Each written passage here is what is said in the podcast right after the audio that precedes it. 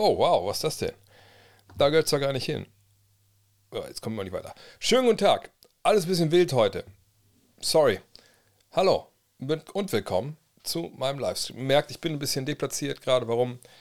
Ich musste äh, Vollspeed, der ist mir auch zu spät, allerdings natürlich trotzdem im Rahmen äh, des gesetzlichen, gesetzlichen Vorgaben, aus dem Badeland hier in Wolfsburg. Ich glaube, das äh, kennt vielleicht der eine oder andere, wenn nicht, könnt es gerne nachschlagen. Äh, das ist ein Spaßbad hier um, um die Ecke.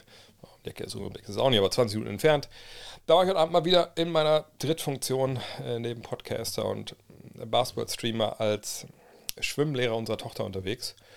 Hat sich heute alles ein bisschen nach hinten verschoben, leider. Äh, und ich weiß nicht, ob ihr Väter von kleinen Kindern seid. Zeit ist für die sehr, sehr dehnbarer Begriff. Gut, sie hat natürlich auch keine ähm, T-Touch Connect Solar. Von daher, vielleicht sollte ich das auch nachsehen. Tue ich in der Regel auch. Aber heute wurde da schon sehr, sehr geschlurft. Gut, mag auch sein, dass Schwimmlehrer Papa auch eventuell ähm, ziemlich hartes Regiment führt und das Kind müde war. Habe ich dann auch eingesehen. Äh, habe sie nicht an den Haaren durch die Dusche gezogen, sondern meine Haare auch noch schamponiert da muss ich auch sagen, hatte ich jetzt nicht Überblick, wie lange sowas dauern könnte. Hat dann relativ lange gedauert, bis die ganzen, ähm, genau, Könige des Bummels, äh, bis das ganze, das ganze Schaum draußen war. Ich stand da zwar und habe so gemacht, ne? aber das Kind hat, äh, hat sie nicht, nicht, nicht äh, abspeeden lassen, wollte ich sagen. Das ist kein Deutsch, aber wisst ihr, was ich meine. Und dann auf dem Rücken gesagt, ja, Papa, ich habe Hunger. Und Papa, Mama hat gar nichts gekocht. Stimmt, weil Mama dachte, wir gehen noch was zu essen holen. Dann muss es auch noch mal kurz McDonalds sein. Und ja, von daher, ähm, so ist es halt. Aber wie gesagt, vielleicht kaufe ich auch nochmal eine Uhr von Tissot, damit sie auch merkt, äh, den, den Wert von Zeit zu schätzen. Äh, denn, wie gesagt, ich bin nach wie vor noch begeistert von der T-Touch Connect Solar. Ihr werdet auch heute wieder im äh, Stream ein paar Mal den, den Link sehen, direkt zu der Seite äh, von der Uhr. Ähm, denn auch wenn ich, ich habe einen Fehler gemacht, als ich die Uhr mir eingerichtet habe. Ich habe halt, man kann dann einrichten, welches äh, NBA-Team, welchem NBA-Team man folgen möchte, damit es auch Hinweise gibt, wann die Spiele sind und so. Ähm, und dann habe ich, hab ich da die Mavericks eingegeben. ich dachte, warum nicht? Maxi Kleber, bla bla. Ja, jetzt natürlich leider ein bisschen stille. Da steht jetzt, wenn man reinguckt, dein Team äh, hat keine Partien mehr dieses Jahr. Tja, bitter, bitter. Aber wie gesagt, ich kann das Ganze ähm, ähm, nur empfehlen. Und ah, umziehen während der Playoffs ist natürlich schwierig. Aber ähm, wie gesagt, das so, wenn es immer um Zeit geht bei der NBA, ob jetzt eine noch ein paar Zählsekunden auf die Uhr zurück müssen, äh, dass die Uhren synchron sind vom Fernseher ne, zu dem, was ihr da in der Halle seht. Das machen alles die Schweizer. Ich weiß nicht, ob sie es erfunden haben. In dem Fall, weiß ich nicht, Uhren gibt es ja schon bis relativ lange, aber würde mich jetzt auch nicht wundern. Jedenfalls machen sie es sehr geil. Äh, sei es für die NBA, für die Fieber. Bei der WM werden sie auch den Zeitmesser geben. Oder halt hier bei mir jetzt am Handgelenk. Von daher schaut mal rein und dann ähm, könnt ihr ja sehen. Ansonsten sind heute äh, die Regeln wie immer dieselben. Ne, ich bin jetzt hier, ja, wahrscheinlich so bis, bis 11 und give or take 20, 30 Minuten. Ähm, und ich beantworte alle eure Fragen äh, zum Thema Basketball. Äh, urtechnische Dinge kann ich schwerer beantworten, aber äh, würde ich mir auch Mühe geben. Ähm, ja, und wie gesagt, nicht irgendwie ausrasten, der hat meine Frage nicht gesehen, ich ist gerade im Chat gelaufen da. Nein, nein, daneben ist ein anderes Fenster. Da laufen die Fragen und bleiben sie auch weiter. Und ich gehe eigentlich alles nacheinander durch. Ähm, ja, und willkommen nicht nur auf Twitch, sondern auch YouTube, Twitter und Facebook. Ihr könnt überall liken, überall kommentieren. Die Fragen landen alle hier. Ja, fangen wir an, oder? Äh, ich muss dazu sagen, ich habe leider noch nicht alle Spiele nachgucken können, auch nicht meine Highlights, weil heute auch wieder eine Menge los war. Und weil ich ehrlich bin, ich mich gestern ruiniert habe. Ähm, das muss ich nochmal in Instagram-Story hauen, meiner äh, Road to Dunk mit 50. Da bin ich jetzt gerade, äh, also ich bin nicht am Anfang, ich habe mir schon länger jetzt mich darum, mich vorzubereiten. Ähm, aber ich habe jetzt ja viel in meinem Home Gym, was ihr da vielleicht da so halbwegs erkennen könnt, gemacht. Und jetzt bin ich aber so eine Grundfitness, dass ich angefangen habe, äh, über den Urban Sports Club auch jetzt hier in Wolfsburg in ein Fitnessstudio zu gehen. Das habe ich gestern gemacht und ich dachte, nein, ey, billig trainieren, das bringt ja nichts. Das hat mir auch äh, Arne Greskowiak eingetrichtert, da von der Nationalmannschaft ne, immer hart gehen. Vielleicht bin ich ein bisschen besser hart, bisschen sehr hart gegangen und vielleicht war es auch heute keine gute Idee, nochmal schwimmen zu gehen drauf. Ähm, von daher, ja, alles ein bisschen langsam heute. Aber gut, fangen wir an. Ähm, die erste Frage.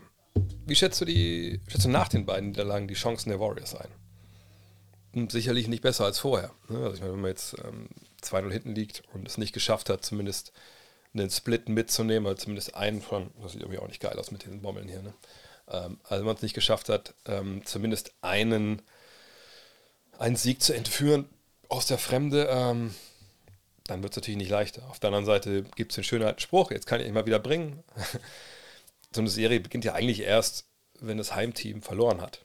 Ansonsten ändert sich ja eigentlich nichts. Sonst, sonst gibt es halt jetzt die zwei Siege für die Kings, das waren zwei Heimsiege, das muss man auch dann, äh, sage ich mal, auch erstmal, also sollte man auch machen, wenn man Favorit ist. Natürlich haben wir die Sondersituation auf einer Seite die Warriors stehen, eine, eine, dynastische Mannschaft, wenn man sie so nennen will, ähm, die amtierender Champion ist, auf der anderen Seite ein Team, was seit 16 Jahren nicht in den Playoffs war. Aber ähm, das ist natürlich im Endeffekt egal, denn das wird ja nicht in der Vergangenheit gespielt, das wird jetzt gespielt. So, und natürlich, Spiel 1 gegen To the Wire, ne, das hätten am Ende auch beide gewinnen können. Ähm, von daher, das ist dann, das sind so Sachen, die laufen einen Tag so, anderen Tag so. Spiel 2, wir werden sicher darauf noch zu sprechen kommen. Draymond Green äh, entdeckt so ein bisschen den inneren Esel äh, in, in mehrerer Hinsicht und fliegt raus. Hat er auch schon mal gemacht in einer nicht ganz unwichtigen Serie, in Finals damals ähm, gegen Cleveland. Von daher, ähm, ich schätze die Chancen jetzt nicht viel schlechter ein, im Sinne von, jetzt haben die keine Chance mehr, nur weil sie 0 zu 2 hinten liegen. Ähm, aber natürlich sind sie schlechter, als sie das vorher waren. Hätten sie ein Spiel auch nur mitgenommen. Weil es ist ja immer so, ne? Das, ich finde, das habe ich auch die letzten Jahre so ein bisschen komplett realisiert. Das ist ja so eine sieben-Spiele-Serie. Eine ganz bestimmte Dramaturgie in der Regel hat. Also wenn es nicht gerade Verletzungen oder ähnliches gibt. Ich meine, du hast erst zwei Spiele zu Hause als besser platziertes Team. So heißt, das ist ein Vorteil für dich. Aber du bist natürlich auch ein bisschen in der Bringschuld. Wenn du 2-0 führst, wie jetzt die Kings, kannst du mit relativ, äh, mit lockerer Gewissheit ähm, nach Golden State fahren, San Francisco und sagen, hey, wenn wir einen Spieler gewinnen, dann äh, führen wir 3-1, aber Matchball bei uns zu Hause. So. Das gibt natürlich eine gewisse Sicherheit. Auf der anderen Seite, wenn du zu Hause eins verlierst und du fährst für zwei Spiele äh, nach San Francisco, ist natürlich Hopfen und Malz nicht verloren. Du kannst dann nicht die, äh, die Serie verlieren, aber du kannst, wenn es doof läuft, mit 1 zu 3 nach Hause kommen für Spiel 5 und musst dann abliefern. Musst dann halt den Matchball zu Hause abwehren. Und dann haben sie ja noch einen Matchball bei sich zu Hause. Ne? Und deswegen ähm, bin ich jetzt gespannt, wie äh, das weitergeht, weil Spiel 3, das ist der letzte Fall, durch den eintreten kann. Also du verlierst, du gewinnst, du verlierst beide Spiele als Warriors und jetzt bist du zu Hause, aber auf jeden Fall, das must win. Du kannst nicht 0-3 runtergehen. Deswegen große Frage, ich habe noch nichts jetzt gesehen, eben in Badehose, ob schon irgendwas raus ist in Sachen Draymond Green, ob er vielleicht gesperrt wird ähm, oder eben nicht. Ähm, von daher ähm, bin ich bin ich sehr gespannt. Aber das äh, Spiel 3, das ist auf jeden Fall. Also, wenn, wenn die Warriors irgendwas in sich haben Richtung Titel, dann gewinnen sie Spiel 3. Aber ähm, das werden wir sehen. Das kann auf jeden Fall nochmal eine richtig lange und eine richtig geile Serie werden. äh, was sind für dich die überholtesten Sprüche, Grundsätze im Basketball? Ich denke, da so Richtung nie über die Zone passen. Don't jump to pass oder wer den Ball in den Pfirsichkorb wirft, holt.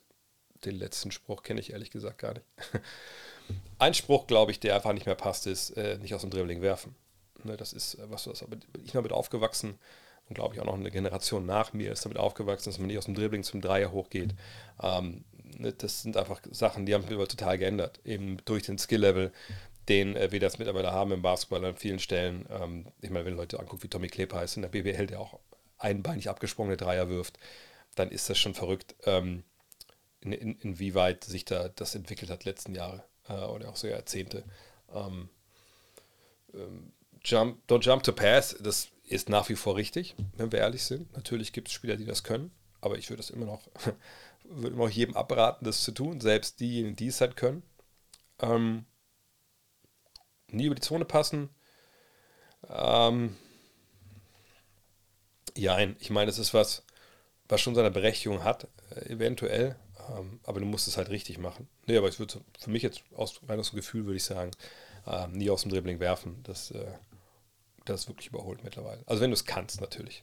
Ach so, jetzt, jetzt sehe ich es. Wer den Ball den Pfirsichkorn wirft, holt ihn auch wieder raus. Das habe ich noch nie gehört, ehrlich gesagt. Da, bin ich da nicht alt genug oder ist das eine ganz neue Sache. oh, Servus aus Tirol. Servus nach Tirol natürlich.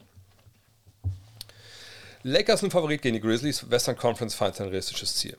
Ähm, ich denke, ich gehe jetzt nicht davon aus, dass Jamorant nochmal spielt. Also das ist vielleicht auch eine mega negative Sicht der Dinge, aber wenn man diese Verletzungen gesehen hat, ich habe sie auch kommentiert, jetzt kommen schon Nachrichten rein. Ähm, ups, ziehen wir das mal aus. Ähm, dann muss man sagen, also ich habe da echt relativ wenig Hoffnung, dass der Mann irgendwie nochmal dieses, in diesen Playoffs eingreifen kann. Ähm, auf der anderen Seite ist wohl nichts gebrochen, aber ich, ich kann mir nicht vorstellen, dass da nichts gerissen oder so krass überdehnt ist in der Wurfhand, dass man da jetzt nicht bleibende Schäden im Sinne davon, davon trägt, indem man nicht, dass man einfach nicht auf Niveau agieren kann mit Floatern, mit Würfen. Ähm, und wenn er fehlt, dann hat die Lakers natürlich klarer Favorit jetzt. Ja, ähm, ist er dabei, dann muss man abwarten, wie eingeschränkt er ist. Aber das ist einfach, das kann man jetzt noch nicht seriös beantworten. Man kann nur eben für sich bewerten, hey, ist das jetzt eine schwere Verletzung gewesen oder nicht? Ich sage, es ist eine schwere Verletzung gewesen. Ähm, von, also ich würde mich sehr wundern, wenn es das nicht ist. Und das sind die Lakers Favorit. Ähm, wir können uns immer den Playoff-Baum mal anschauen, ähm, wo es dann für sie hingehen würde. Ähm, so, jetzt natürlich kein Playoff-Baum über den. Ah doch, hier, warte mal. Ich sogar bei NBA, bei ESPN habt ihr auch den Playoff-Bracket haben. Äh, ja. So, da sind wir. Klappt das heute alles soweit? Jawohl, wunderbar.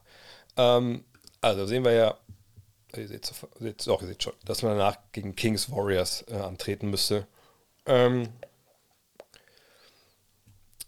äh, ja, ich meine, ich war jetzt auch im Spiel 1 von den Lakers nicht mega überzeugt. Ne? Austin Reeves, Sahnetag.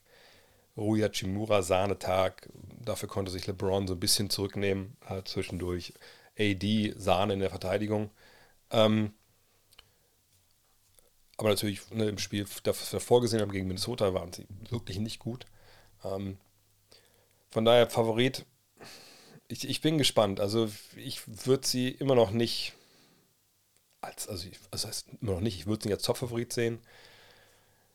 Allerdings, bis auf die Nuggets hat es irgendwie keiner so wirklich überzeugt. Ähm, die, okay, die Kings haben überzeugt, aber die Nuggets haben ja zumindest dann hoch gewonnen. Sind eines, also eigentlich hat es nichts geändert von dem, was ich vor ein paar Wochen mal gesagt habe. Das in der Western Conference hatte ich eigentlich nur die Kings rausgenommen. Ja, und wer immer dann auf Platz 8 landet, irgendwie, ähm, wo ich gesagt habe, alle anderen kann ich mir vorstellen, dass sie in die Conference Finals kommen. Und das kann ich auch nach wie vor mir vorstellen. Ähm, obwohl ich die Kings natürlich jetzt mit reinnehmen würde, weil ich sage, die Kings haben natürlich einfach auch cool abgeliefert bisher. Ähm, von daher, ja, ich kann mir vorstellen, dass die Lakers das schaffen, aber sie sind für mich kein Favorit. Sie sind ein, ist ein realistisches Ziel, das war es aber auch schon vorher. Und ähm, mal gucken, gegen wen sie jetzt spielen müssen. Wie gesagt, Playoffs ist immer Matchups, Matchups, Matchups. Ähm Genau, ich bin der Felix Magath, der Schwimmlehrer. Erstmal Medizinbälle durchs Wasser ziehen. Ich habe es letztens erzählt, bei, äh, ich war bei, bei Dan Deals zu Gast, in diesem Podcast von transfermarkt.de. Da ging es um den VfB Wolfsburg, dann ging es um den Magath-Hügel. Und äh, als vom Stadionfest vor vier Jahren, glaube ich, habe ich mit einem Kumpel da getroffen, mit beiden unseren Töchtern auch. Und ich habe meine Tochter halt den Magath-Hügel draufgejagt, also diese großen Stufen. Fand sie auch geil, aber danach wurde er abgerissen, von daher. Gut, dass ich es noch ab, ab äh, abhaken konnte. Was gab es Gutes beim großen Bier? Happy Meal und dann äh, für meine Frau noch ein, äh, ein Wrap und ich wollte einfach nur Protein, also ich mir ein 20er Chicken McNuggets, was anderes konnte ich, wusste nicht, was, was da besser gewesen wäre. Nicht die Top-Lösung auf jeden Fall. Ähm,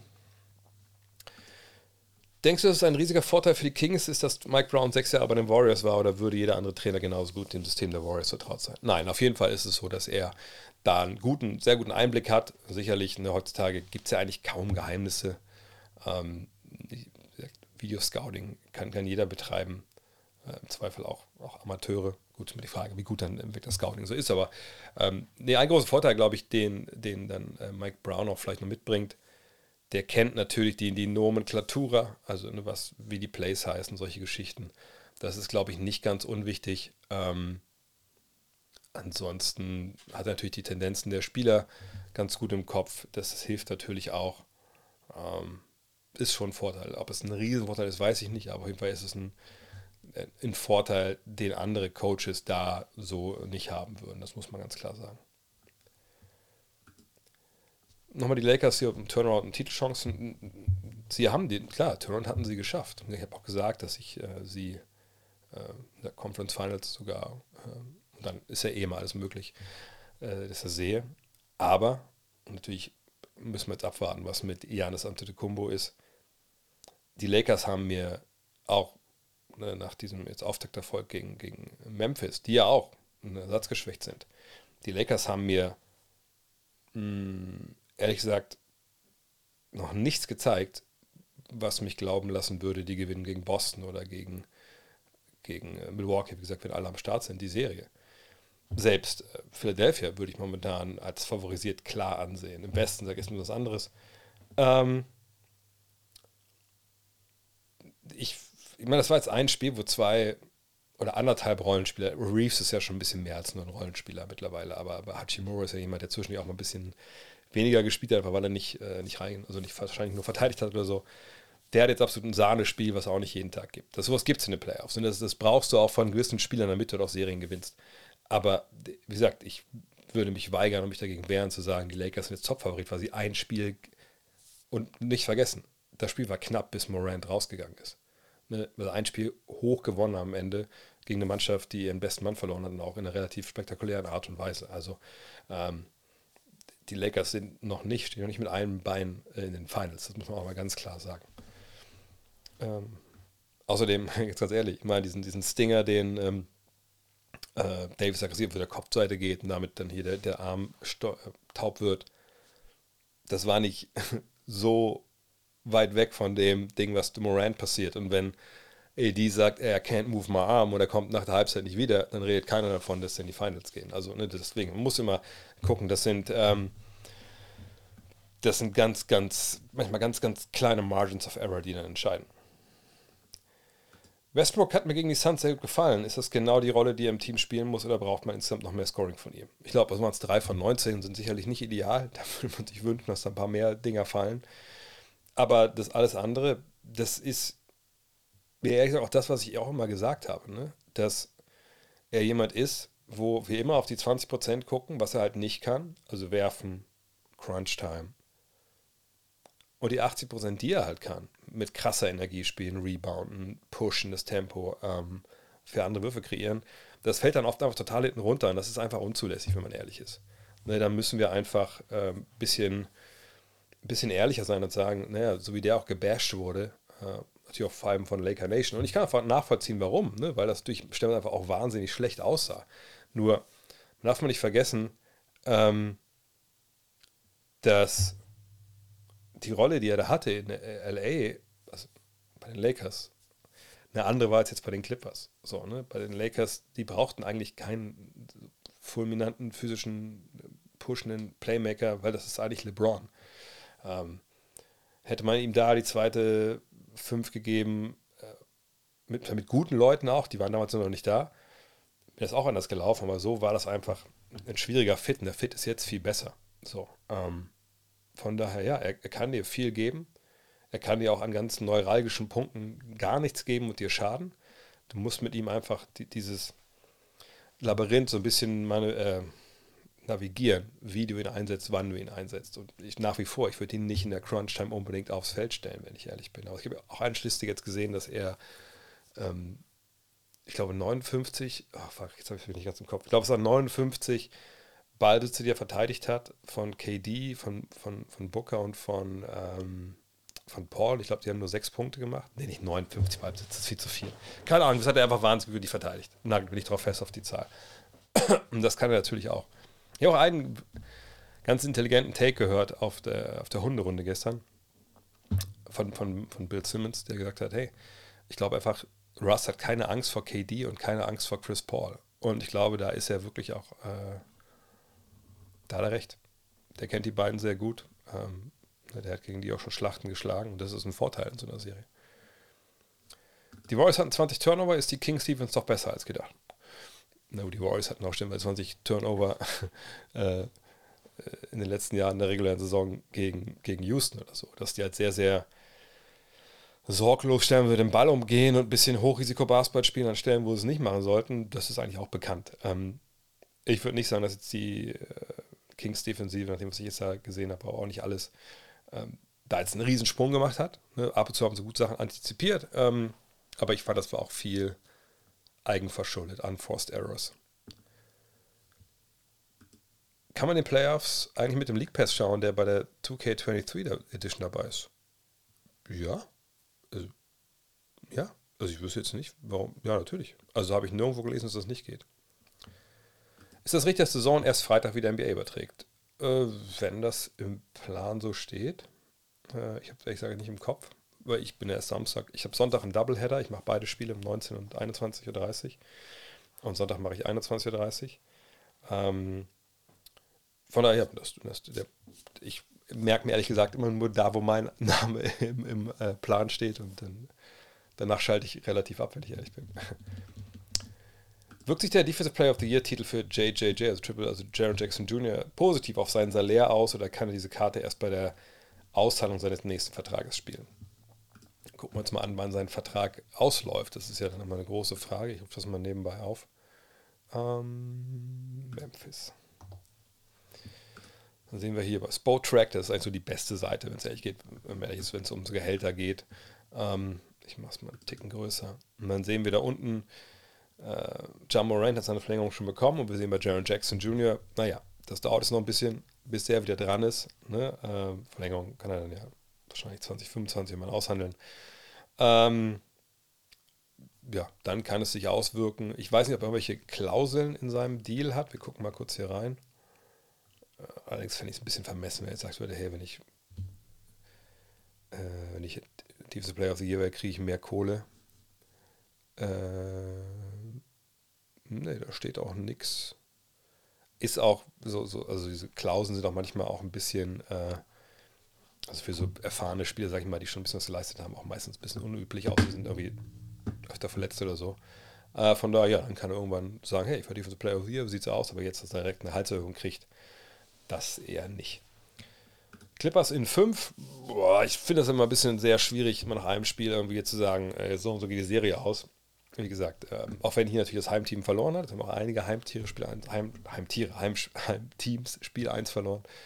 Ich habe ein bisschen Chlor im Kopf, glaube ich. Ähm, und natürlich, also vielleicht ne, hat man äh, Phoenix auch so ein bisschen überschätzt im Sinne von, dass man dachte, die wissen direkt, wie sie gleich spielen müssen in so einer Playoff-Serie. Das war ja, wenn ich erinnere, der Punkt, den ich angebracht habe, als es darum ging, wie, wie gut ne, werden die sein. Wo ich gesagt habe, naja, also die haben halt noch keine Zeit miteinander verbracht in dem Sinne. So, und dann, ne, wenn es dann in Playoff-Serien kommt, es kommt harter Fahrt und du musst auf Adjustments, also Sachen, die geändert werden, vom Gegner reagieren dann ist es natürlich manchmal so, dass du einfach ähm, das nicht so einfach ad hoc machen kannst, wenn du noch nie wirklich lange zusammen Basketball gespielt hast. Und das haben diese Jungs ja einfach noch nicht. Von daher, ähm, ich finde Clippers sind fünf sehr, sehr, sehr optimistisch.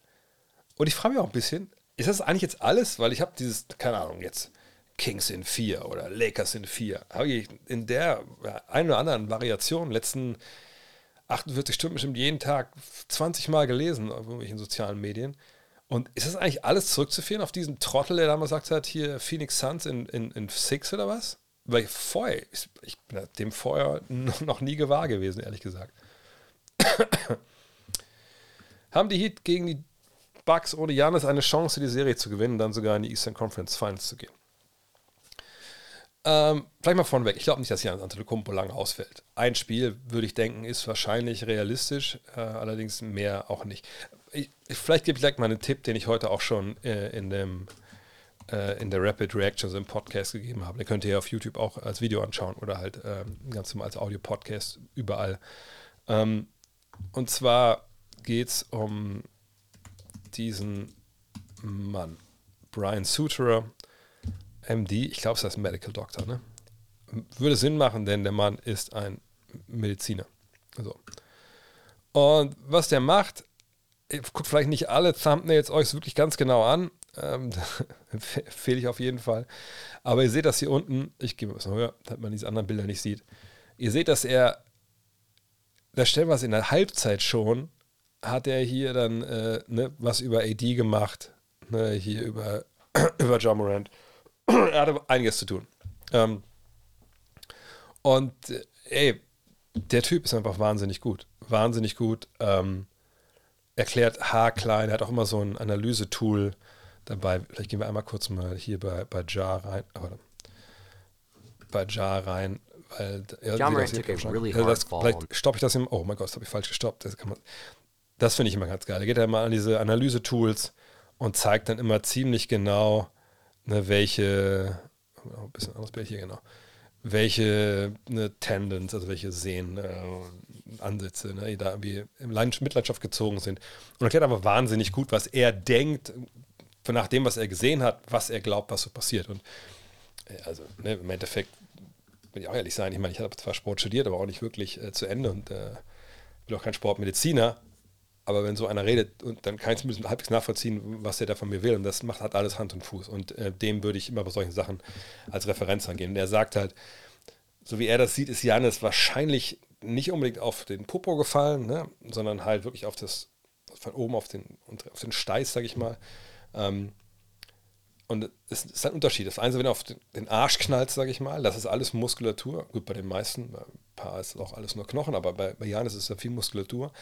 Man kann natürlich, ne, es kann Einblutung geben, kann Hämatom geben. Das kann eine Weile dauern, bis das alles wieder, und das ist ja auch ein Muskel, der wirklich ne, viel arbeitet, bis das wieder funktioniert. Wenn er natürlich quasi auf die Knochen gefallen ist in der Mitte, klar kann was brechen, aber einen Bruch hat man jetzt nicht gesehen in den äh, Röntgen, in der Röntgenbildgebung, was Mike Budenholzer, der Trainer, gesagt hat. Von daher, äh, es geht wahrscheinlich darum, einfach, ob es da Schmerzen gibt, ob es eine, eine, eine unkomfortable Gefühlssituation hintenrum gibt, irgendwie warten wir es ab. Aber dass er jetzt ganz ausfällt, die ganze Serie, glaube ich ehrlich gesagt nicht, auch von dem, was Brian Sutra da gesagt hat. Ähm, hinzu kommt, dass er nicht der Einzige ist, der verletzt ist. Und bei Tyler Hero würde ich mir, würde ich, Moment, würde ich die Hand ins Feuer legen, dass der nicht wieder zurückkommt, weil dessen Hand ist gebrochen.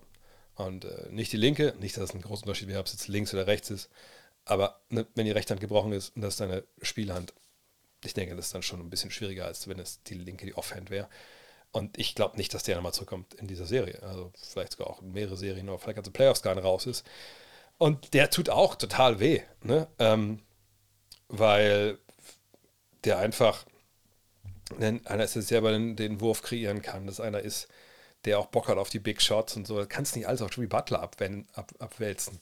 Und jemand wie Max Schrues, der natürlich gerade wahnsinnig unterwegs ist, ähm, der kann ja auch nicht jeden Tag dir da, ne, da 6, 7 Dreier reinnageln und Kyle Lowry schon gar nicht. Also ich denke, wenn genau, Bad Pun Dre. Äh, Big Pun Dre vielleicht. Ähm, wenn die Bucks wirklich Meisterschaftsfavorit sind, das sage ich nach wie vor, dann würde ich davon ausgehen, dass eine Kombination aus Drew Holiday, äh, Chris Middleton, der auch okay war im ersten Spiel, ähm, Brooke Lopez, Joe Ingles, Bobby Portis, das ist ja eine tiefe, tiefe Mannschaft. Ähm, ich würde schon denken, dass das reicht. Ne? Die haben Erfahrung, die Championship-Erfahrung, das ist eine tiefe Bank. Ähm, klar, ja, dann haben Jimmy Butler. Jimmy Butler hat immer eine Chance. Den Bam Adebayo, Bam Adebayo. Obwohl er Bam Adebayo Brook Lopez schon ein bisschen Probleme macht. Ähm, ich würde trotzdem sagen, die Bucks gewinnen das, aber ich denke, dass Janis Spiel 2 oder spätestens Spiel 3 wieder dabei ist.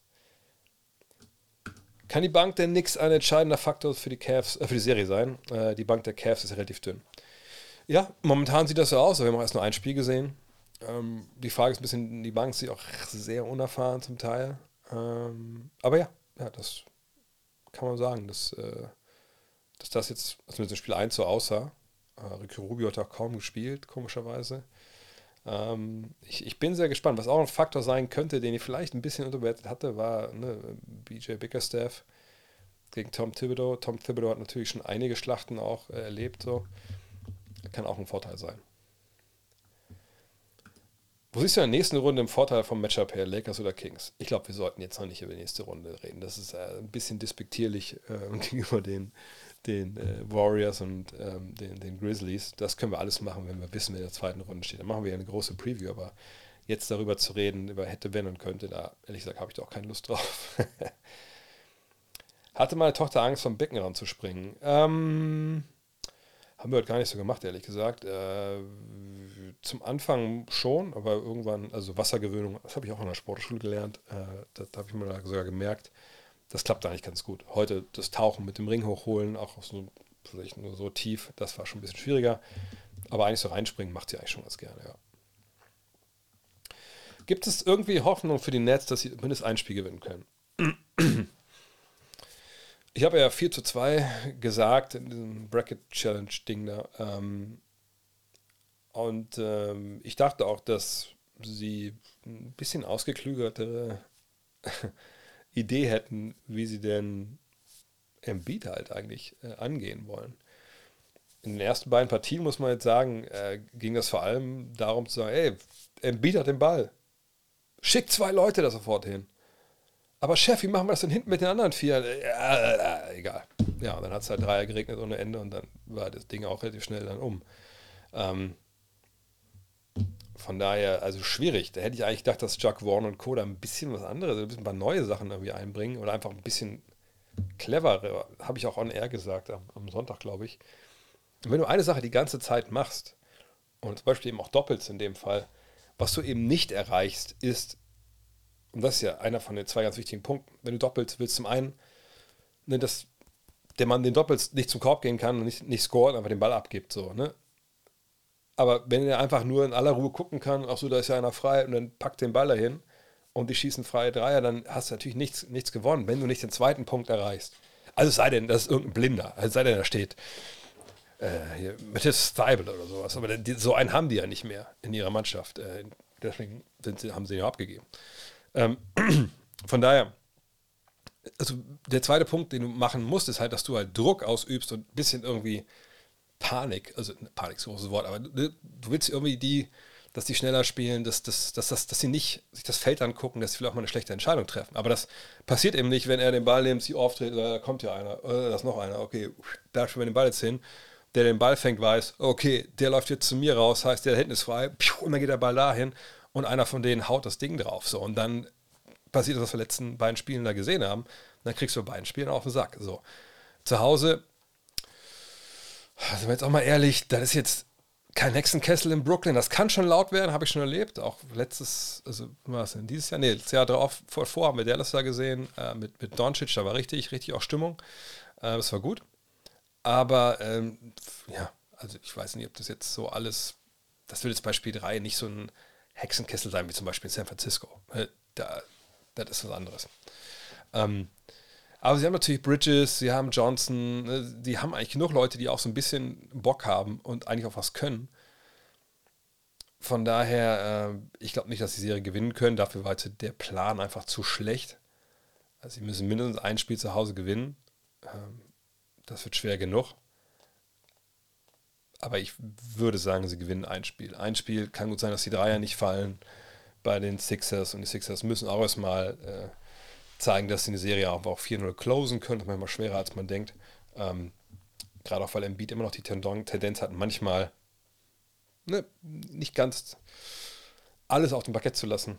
Also ich würde sagen, ein Spiel gewinnen sie, aber ähm, eigentlich sollten sie das nicht, wenn wir ehrlich sind. Wenn, also wenn der Plan so bleibt, ne, muss man auch mal ganz klar sagen. Sollte Green für mehrere Spiele gesperrt werden, für mich wird seine Unsportlichkeit runtergespielt, gab es so eine Szene in der BA-Vergangenheit. Mhm. Naja, er hat Wann war ich war das 2017? 16? 16, ne? Oh Gottes Willen. Warte mal kurz. Alter, ich war doch da. Ich muss doch wissen. da merkt man mal, ich habe echt, glaube ich, Chlor am Gehirn heute. Moment mal kurz. Äh, 2016 natürlich. 2016 in den Finals oder generell auf den ganzen Weg in die, in die Finals. Wie viele Leute hat er in den Sack getreten? Ich glaube drei, oder? War das, war das Steven Adams? Äh, noch irgendein? Jeweils, da hat er einfach, also da waren vollkommen abstruse Sachen dabei, die er da gemacht hat. Und da wurde er auch schon gesperrt. Ähm, jetzt auf jemanden drauftreten, der am Boden liegt. Ich, also ich weiß, dass das Christian Leitner mal gemacht hat, aber noch in Duke. Ähm, ich meine, dass es auch mal in NBA sowas gab, aber ich bin mir ehrlich gesagt, also ich bin sicher, dass es das gab, ehrlich gesagt, aber ich weiß nicht von, von wem. Ich meine, wenn ihr euch die 70er, 80er Jahre anguckt in der NBA, da wurde, da wurden ganz andere Sachen gemacht als heute. Ne? Ich meine, Dennis Rodman hat den einen Kameramann getreten, das war jetzt sicherlich nicht, ähm, von oben auf die Brust, aber auch ein bisschen härter als das, was, was, was Draymond da gemacht hat. Aber ja, das wird runtergespielt. Und ich verstehe ehrlich gesagt nicht, warum. Ich habe das heute im Podcast nochmal auseinandergenommen, ein bisschen genauer. Ähm, weil, also wenn wir die ganze, die ganze Geschichte mal uns anschauen. Ne? Also, und leider, ich kann es leider nicht zeigen. Das ist ein negativer Nebeneffekt davon, dass ich jetzt auf YouTube auch streame. Sobald ich da was streame, was irgendwie äh, markentechnisch äh, äh, geschützt ist, dann bricht der Stream da ab. Von daher, das ist nicht so geil. Deswegen machen wir das einfach mal so. Also Sabonis fällt ja hin und Sabonis fällt durch den Boden und will für meinen, so wie ich das sehe, er macht ja nicht so, also er greift ja nicht das Bein hier, weißt du, so ähm, äh, Jeff Van Gundy mäßig gegen, äh, gegen, äh, gegen Alonso Morning damals, sondern er fällt runter und ich glaube, er will einfach sein, sein Gesicht so schützen, falls irgendwer doch hinfällt, weil sind ja mehrere Leute und macht so. Und hier in der Mitte, aber zwischen den beiden Armen, ist eben das Bein von, von Draymond. Und der will irgendwie dann hoch und natürlich hält er irgendwie fest, weil er denkt, oh Gott, was passiert da jetzt? Und vielleicht ist auch so halb Absicht dabei, keine Ahnung. Ne, das kann man immer schwer unterstellen. Ähm, und dann zieht Draymond das sein Bein hoch, merkt halt, alter Scheiße, ich komme hier nicht weg. Und dann sagt Draymond, naja, und dann habe ich das Gleichgewicht verloren und ich bin nicht so beweglich und nicht so, ne, nicht so behenden und dann trete ich auf ihn drauf. Was soll ich denn machen? Soll ich mit meinem Bein? Und an dem Punkt hört es für mich so ein bisschen auf.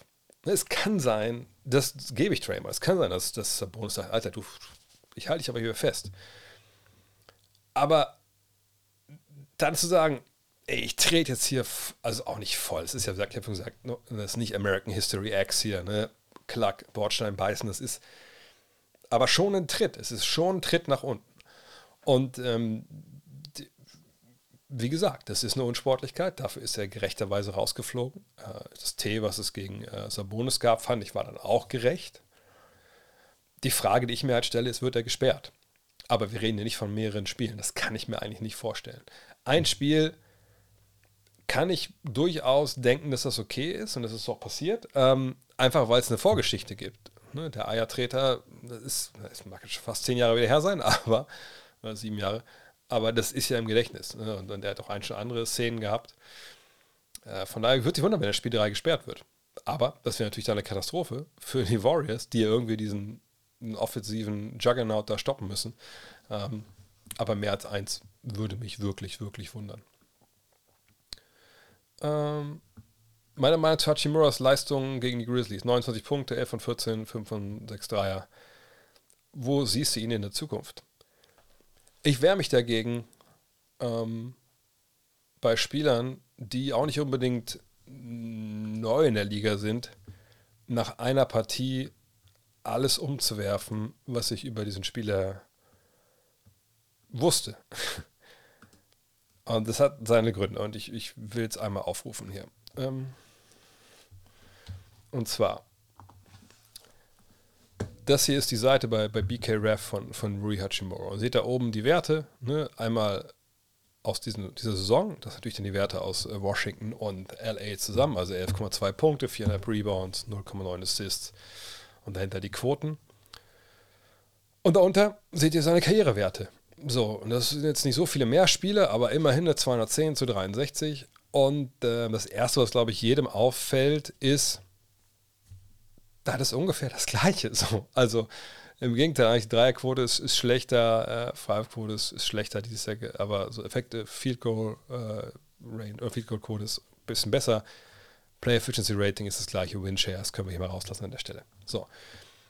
Wenn wir uns die Counting Stats anschauen, tja, also dann sehen wir eigentlich ne, bei den Lakers, aber klar, bei den Lakers auch eine kleinere Rolle, also aber auch nicht viel kleiner als davor, aber eine Rolle zumindest ähm, ne, eine, wo er, ähm, wo er auch weniger werfen darf, aber wir sehen da halt, ne, das ist jetzt alles ungefähr da, wo er vorher auch war. Und jetzt gucken wir mal auf diese plus 36 Minuten.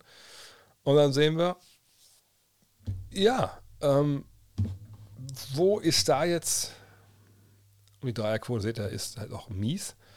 Wo ist da jetzt die eine Nummer, wo man sagt, Alter, das ist jetzt ein riesiger Sprung, der er da gemacht hat. Also ich, ich wüsste nicht, wo ich das ablesen soll. Wir können runtergehen, auch noch hier ähm, auf die Advanced Stats, dann seht ihr da, also wenn wir bei PR zum Beispiel sind, Play Rating, sagt man ja 15 ist so der, das, das Mittelmaß. Da liegt er eigentlich standardmäßig drunter. Warp Da liegt er bei 0,0. Das ist einer der besseren Werte seiner Karriere. Ähm, Box plus minus etc. Seht ihr, das sind eigentlich Minuszahlen. Und ähm, äh, ja, das sind Sachen, wo ich denke, wie gesagt, das, das ist Rui Hachimura. Also so haben wir den äh, gesehen. Wir können auch mal ein Shooting gucken hier. Ne, also wie gesagt, hier ist immer auf der einen Seite, hier ist immer dann ne, die Prozentzahl aller Field Goals aus der Distanz. Also ne, 27,3% Dreier, also, also Versuche vom Gesamten. Nein, hier die Quote.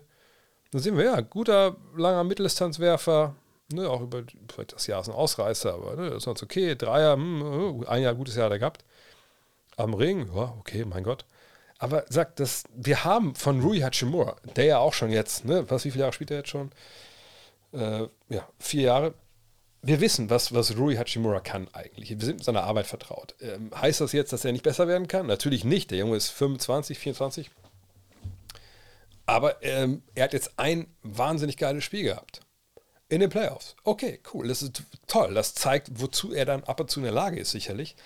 Aber ich würde jetzt nicht hingehen und der Mann wird Free Agent und den krass überbezahlen, weil es defensive äh, Defizite gibt, die durchaus seiner Karriere bisher auch ähm, kontinuierlich da waren. Und vor allem mal gucken, was jetzt im nächsten Spiel passiert. Also ich bin nämlich bei Desmond Bain, der sagt, ja, schön, dass er 29 aufgelegt hat, aber mal gucken, ob er das nächste Woche auch, im nächsten Spiel auch macht. Äh, von daher, ich habe keine andere Meinung zu Rui Hachimura, als ich das vor diesem Spiel hatte. Der hat jetzt ein Spiel gehabt, wo alles gefallen ist. Und da sagt man, herzlichen Glückwunsch. Wir sehen uns in drei Tagen wieder. Und mehr, mehr glaube ich, muss man dazu auch gar nicht sagen. Genau, Troy Hutz ist auch so ein Beispiel. Jerome James ist eigentlich das beste Beispiel. Ein Center damals von den Sonics, glaube ich. Ne? Hatte irgendwie eine Playoff-Serie, wo es vor einmal irgendwie halbwegs cool lief. Und dann kam ich sogar die Knicks dann an und gesagt, Alter, Jerome James, Junge, hier ist das Geld, Alter, hier ist das Geld. Und dann hat er gesagt, alles klar, jetzt fresse ich mich aus der Liga. So, und dann war, war halt schlecht. So. Was sagst du zur Saison bis jetzt, jetzt bis zum Wochenende keine Playoff-Spiele mehr zeigt, schauen zu wenig was ist da los? Ich habe keine Ahnung, was Einschaltquoten oder so angeht. Ähm, ne, ich, ich kommentiere meine Spiele. Das ist das, wofür ich da, da mein Geld bekomme. Äh, wenn ich mal solche Sachen machen darf wie Decoded vor Weihnachten, freue ich mich total und gebe da Vollgas, wenn, wenn ich, wenn ich einen Input, früher solchen Input hatte, äh, wie wir so Showcase gestalten, habe ich natürlich versucht, da meinen Input reinzubringen. Aber warum das jetzt gerade so ist, ehrlich gesagt, weiß ich nicht. Ähm, ich, ich weiß es wirklich nicht. Ich freue mich auf meine Wochenendeinsätze. Ja, Back-to-Back -back wird sicherlich Brett.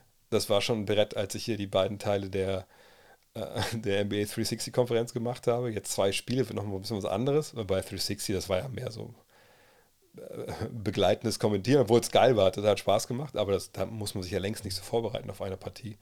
Ähm, aber wie gesagt, was für Einblicke, also die Einblicke, die man bräuchte, um das jetzt irgendwie zu erklären, habe ich ehrlich gesagt nicht. Da müsst ihr aber mal eine Mail an, an äh, weiß ich nicht, info at the zone day vielleicht schreiben. Glaubst du, Clay Thompson verdient einen Maximal-Contract, also einen Maximalvertrag? Meiner Meinung nach wäre das das Ende der Warriors Meisterschaftshoffnung in Zukunft. Da möchte ich aber fragen, warum Trump? Äh, warum? Trump? Ja, Trump, sorry. Habe ich auch eine Frage? Ich habe eins tief geklickt, sorry. Ja, äh, Trump, da möchte ich einmal kurz fragen. Und ich gieße mir dabei hier meine koffeinfreie, zuckerfreie Cola ein. Ähm, Warum, warum denkst du das?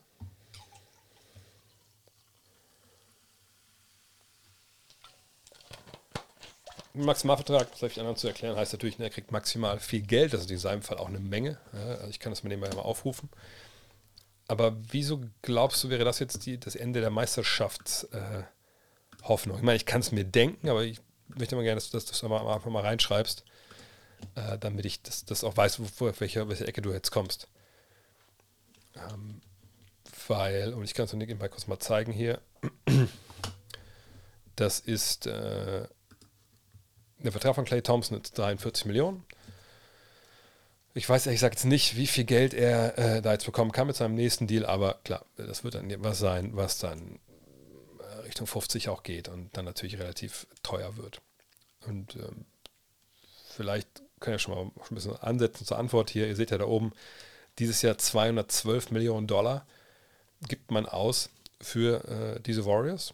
Das ist ein Wert jenseits von Gut und Böse, wenn wir ehrlich sind. Das ist im Abstand die teuerste Mannschaft in der Liga. Da kommt nicht noch eine Luxussteuer mit drauf, bla bla bla. Also es wird richtig, richtig teuer. Also dieses Jahr ist richtig teuer. Und nächstes Jahr, klar, sind wir nur bei 149. Also das ist zwar nicht die teuerste Truppe, die man da nächstes Jahr findet, aber wenn man da jetzt Thompsons Verlängerung mit einberechnet und die von Draymond Green. Obwohl, nee, sorry. Oh Gott, ich bin doof, die haben wir schon, haben wir schon geändert. Also das, das nächste Jahr kostet 211 Millionen, das Jahr drauf ist dann, sorry. So. Ähm, ich weiß, was, worauf der Trömchen auch so, jetzt nicht, aber nicht antwortet. Ähm, er denkt, okay, wir haben kein Geld, die haben kein Geld mehr, um andere Leute zu verpflichten. Ähm, aber wenn wir ehrlich sind, haben sie sowieso nicht. Das ist ja diese, diese Krux an dem amerikanischen oder besser am NBA-System. Wenn wir überlegen. So, nächstes Jahr kosten die 211 Millionen. Green, wir nehmen einfach mal hier an, Kaderbrachverstärker und so weiter. Clay ist kein Spieler, der eine Serie gewinnen kann wie andere Superstars. Okay, cool. Problem ist, du kriegst keine anderen Superstars. Wann denn? Wie denn? Wo denn? Also der einzige Weg wäre über die Free Agency. Wenn wir jetzt, äh, wenn wir von dem finanziellen Rahmen ausgehen. Wir sagen, die kannst du nicht verlängern, die sind zu teuer, du kannst dir keine Stars holen. Dann redest du davon, dass man Stars holt über die Free Agency. So. Ähm, wenn man jetzt sagt, man lässt dann, was sagen wir, man geht einfach Clay Thompson und Raymond Green lässt man beide ziehen. Also beide sind hier ab 2024 weg. Dann hat man wie viel Cap Space 2024? Keinen. Also wissen wir nicht, wo das Salary Cap liegt 2024. Aber wenn wir davon ausgehen, dass es halbwegs organisch steigt, ähm, bis dann ein neuer TV-Vertrag kommt, und der wird dann, der wird, glaube ich, 2025, 2026 einsteigen.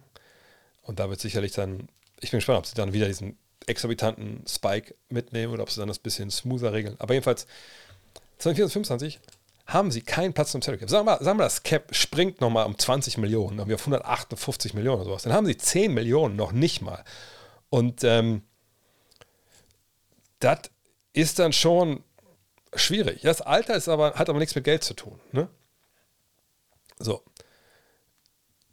Von daher, wenn es ums Geld geht, macht es einfach keinen Unterschied, was du Green oder Thompson bezahlst. Der einzige Unterschied, den es macht, ist, dass dann bestimmte Sanktionen jetzt noch greifen, dass du keine, was war das, Taxpayer Mid-Level Exception sowas hast, also dass du mit kleinem Geld da niemand mehr holen kannst. So. Ähm, und das ist okay. Ne, das, das, das, sind, das sind natürlich auch äh, Dinge, die, die greifen werden. Deswegen hat ja auch Draymond Green da vom Ende der, der, äh, der Dynasties fabuliert und so. Das stimmt schon. Das kommt, da weiß man, wo er herkommt. Nur, die Alternative wäre zu sagen, okay, Clay Thompson, Draymond Green, ihr kriegt keine 40 und 30 Millionen, ihr kriegt ja, was eigentlich? 10, 15 Millionen, 20 Millionen? Im Endeffekt spart das der Franchise nur Geld. Du hast keine Chance, es sei denn, du machst einfach das, was sie vor ein paar Jahren gemacht haben, bis zwei Jahre schlecht oder ein Jahr schlecht und draftest früh und draftest da einen Superstar. Also wenn sie nicht tanken, du kommst nicht über das Geld irgendwie an Leute ran. Du kommst über Trades natürlich an Leute ran, aber Free Agency kannst du knicken, Draft kannst du eigentlich auch knicken, weil sie einfach zu gut sind. Dafür, dass, um früh zu draften, dann müsstest du schon sehr, sehr Glück haben, dass irgendwer runter zu ihnen fällt. Von daher, ob du das Geld bezahlst oder nicht, ist eigentlich ziemlich egal. Das Geld ist nur aus der Tasche vom Besitzer weg. Dass diese Mannschaft, die ja den Plan hatte, ne, das können wir mal erklären. Die hatten ja eigentlich den Plan, hey, geil, wir haben jetzt ein paar Mal früh gedraftet, Wiseman, Kuminga, Moody, das ist das neue Dreigestirn, mit denen die wachsen, ich habe es ein paar Mal schon mit meinen Fingern gezeigt, immer wieder falsch, aber die einen, die werden wachsen, ne, die gehen voran, die entwickeln sich. Und auf der anderen Seite kommen halt die ganzen Superstars und die sind im Sinkflug in ihrer Karriere. Und irgendwann bitte treffen sie sich und dann sind wir länger geil, als wir gewesen wären mit nur den Alten. Und das ist bisher noch nicht passiert. Kuminga hat zwar tolle Ansätze, äh, Moody, puh, naja, und Weissman ist ein Pisten. So, von daher, das hat nicht so funktioniert. Aber das Einzige, was du machen kannst, wirklich Superstars zu holen über Free Agency, wäre einfach Green wegschicken, äh, Thompson wegschicken, wahrscheinlich noch Pool wegschicken. Aber du kommst nicht so weit unter Salary Cap. Und warum sollten dann Superstars kommen, wenn da keiner mehr spielt? So. Von daher, für meine Begriffe, wenn du damit klarkommst, dass äh, du da viel Geld für bezahlst, bezahl die Jungs, bezahl sie vielleicht zwei Jahre, wenn wir nochmal zurückgehen, vielleicht. Ne? Ich glaube, was man verhandeln könnte, eventuell, wäre, wenn man sagt, hey Draymond, ich weiß, weiß nicht, ob Draymond dann, ich glaube, über diesen Sommer sein Geld haben, bin ich relativ sicher. Also sagt Draymond, hey, Vertrag bis 2026, plus Option auf 2026, 2027. Nur für den Fall, dass Steph nicht bleibt oder Steph aufhört oder so. Und das gleiche sagen wir für Thompson. Hey, 2026, ihr seht ja bei Andrew Wiggins, ne, da ist ja auch diese Spieleroption für 2026 und 2027. Und dann hat man noch diese nächsten drei Jahre mit diesem Kern. Darum guckt man halt irgendwie, dass man brauchbare Spieler bekommt. Ne, vielleicht wird Kumbinga da wirklich noch gut und was mit Moody. Ein, zwei Veteranen, die auf, auf Ringjagd sind. Das ist so für mich der wahrscheinlichste Weg, wie es geht. Und dann baut man ab 2026, 2027 neu auf über die Draft. Ähm, aber jetzt zu sagen, man, die können die nicht unter Vertrag nehmen, weil dann kriegen sie keine Superstars, das entspricht aber nicht den Tatsachen. Sie kriegen keine Superstars über die Free Agency und per Trade sicherlich für diese älteren Herrschaften auch nicht. Ob Jordan Poole plus Kuminga irgendwen Großes bringt, das muss man natürlich abwarten, aber dann lässt man natürlich auch wieder eine Menge, Menge Tiefe dann gehen. Wie kannst du dir so eine zwischen, Referenz zwischen Auswärts- und Heimbilanz wie dem Warriors erklären? Dass, dass ein Team mal eine bessere Bilanz zu Hause hat, ist ja nichts Neues. In diesem Ausmaß habe ich es allerdings noch nie gesehen. Erst recht von keinem Team mit so einem Kern. Ja. Ich kann es mir nur so erklären, dass sie irgendwie äh, dieses Jahr einfach einen krassen Schlendrian drin haben, den sie nicht rauskriegen. Ähm, zu Hause einfach vor eigenen Fans. So ein bisschen dann der Push da ist, der außen halt fehlt. Allerdings in den Playoffs, wenn du außen spielst und die alle hassen dich, also so ist ja der Fall in Sacramento, sage ich mal. Wenn ich das nicht pusht, aber sie waren natürlich auch nah dran in Spiel 1. Aber ne, so richtig zu erklären, da haben wir auch schon drüber gesprochen, da fehlt mir auch so ein bisschen die Idee. Meinst du, Kawhi kann die Leistung von Spiel 1 in den kommenden Spielen bestätigen und die Suns eventuell sogar schlagen? Ob er jetzt jedes Mal 38 macht, weiß ich nicht, aber wenn wir uns erinnern, gegen Dallas vor ein paar Jahren hat er einfach auch wahnsinnig, ich gucke noch mal nach, was es da war, äh, hat er auch wahnsinnig abgeliefert. Und naja, also ich sag mal so, wenn ihr mich vorher gefragt hättet, ey, zeig doch bitte mal, äh, skizzier mal, wie die ähm, Clippers die Suns schlagen können. Da hätte ich wahrscheinlich gesagt, ja, also ich denke, das geht im Endeffekt nur, wenn Kawhi Leonard mehr oder 40 pro Spiel macht. Ähm, und das hat er jetzt nicht ganz geschafft in Spiel 1. Ich gucke mal gerade hier, wo diese Career Playoffs, genau hier Career Playoffs bei ihm. Äh, es musste auf jeden Fall zuletzt ein, eine Serie gegen Dallas gegeben haben. Okay, das war es nicht. Hier, genau. Zack. Zack. Okay, jetzt sieht man direkt mal alle. Das meinte ich nicht, aber ne, 45, 36, 41. Das sind so die Dinge, ne, das kann der dir halt geben, glaube ich, nach wie vor. Ähm, aber das braucht es halt auch ohne Paul George. Du hast natürlich mit, mit Paul und ein paar anderen Leuten einfach gute Jungs, die auch wissen, wo der, wo der Korb hängt und den Ball auch reinwerfen können, ja keine Frage. Aber wenn es darum geht, Halbfeld, du brauchst jetzt einen Wurf, wer kreiert sich was? Da ist natürlich Qualant deine erste Adresse und die Frage ist, wer verteidigt den? Verteidigt irgendwann Durant ihn? Durant verteidigt dieses Jahr sicherlich so, gut wie auch früher mal auf Warriors, aus Warriors-Zeiten. Aber das ist ein Matchup, puh, da muss er auch ganz schön ackern. Dann frage ich mich, ob er dann ne, auch dann vorne genug noch hat, von daher, äh, ich denke, Kawhi wird nicht jedes Mal 38, 40 auflegen, aber wird auf jeden Fall ein, zwei Spiele noch in, in, in, der Richtung haben, auch weil ich denke, dass die Suns da zu wenig haben, um ihn wirklich nachhaltig zu stoppen. Ähm und das ist eine offene Serie. Also, ich hatte, glaube ich, 6-2 Suns getippt. Äh, ich denke, wenn, wenn KD übernimmt, wenn mich erinnert, ich meine, in der Vergangenheit haben wir KD einfach auch im Alleingang für die Netzserien, wir gehen die Bugs damals einfach komplett offen äh, gestalten sehen dann wird es schwer, die zu schlagen. Ähm, aber das ist eine faszinierende Serie, auf jeden Fall. Aber Kawhi kann das sicherlich bestätigen. Er hat es ja auch schon ein paar Mal bestätigt in seiner Karriere. Also nicht nur jetzt gegen Dallas, sondern auch damals in Toronto zum Beispiel.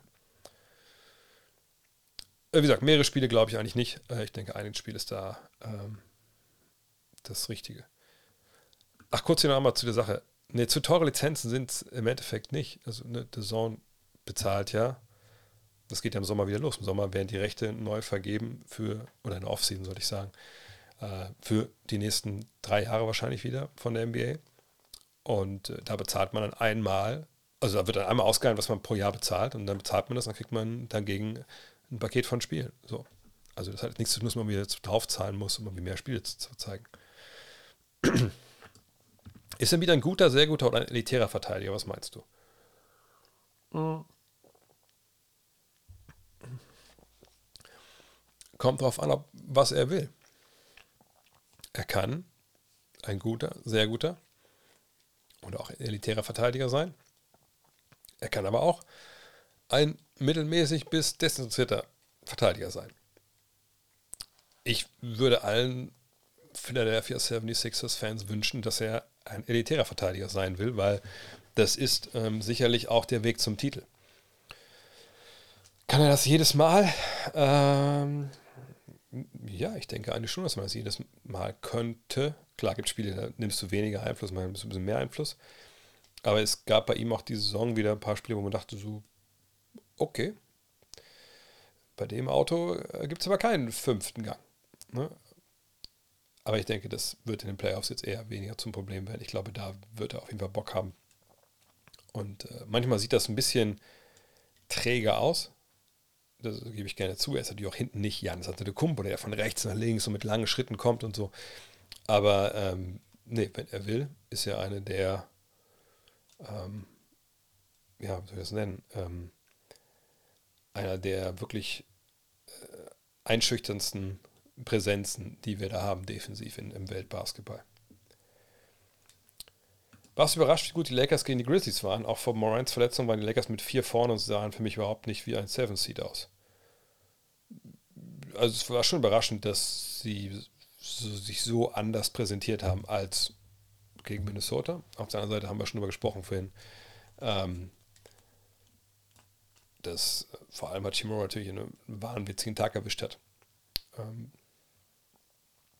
aber dass es eine knappe Serie wird, ich glaube, das haben wir alle erwartet.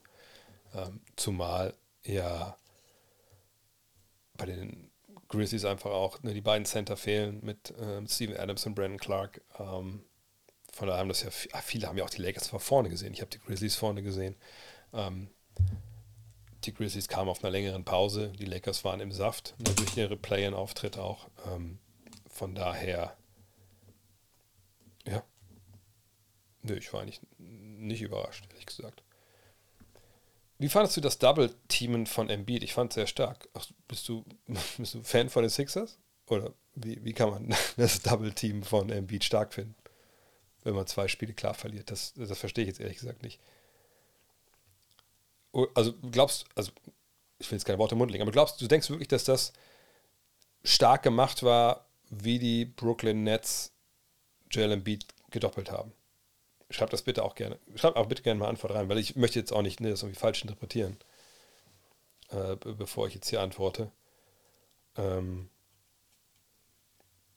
weil, äh, wie gesagt, ich wäre nämlich jetzt nicht bei dir, wenn du mir sagen würdest, das war eine starke defensive Taktik, die äh, überbordend toll ausgeführt wurde und wo man eigentlich sich gar nicht vorstellen kann, dass Philadelphia und Embiid äh, da jetzt eine gute Lösung gefunden haben.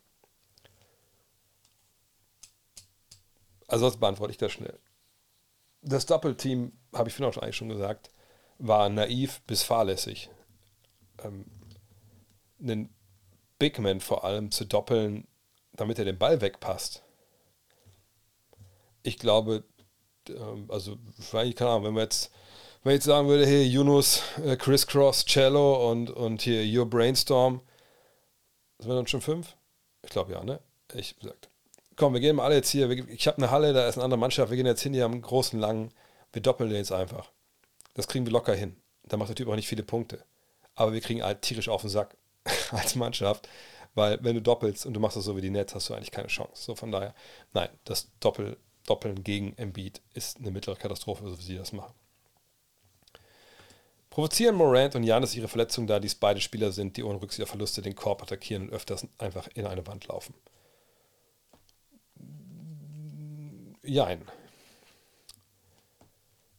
Ähm, Morant, muss man sagen, da würde ich das eher bejahen als bei, bei Janis. Bei Morant ist es so, dass er wirklich ne, auf die spektakulären Dunks aus ist, natürlich ein kleinerer Spieler ist, ein leichterer Spieler, der tierisch aus dem, aus dem Lauf kommt, abspringt, große Hangtime hat und dann natürlich einfach auch ab und zu mal dann, äh, ja, da zerschellt und dann auch nicht unbedingt frontal irgendwo draufläuft, sondern so leicht versetzt und wenn man natürlich an der Schulter jemanden trifft, dann den eigenen Körper schleudert es ein bisschen zur Seite.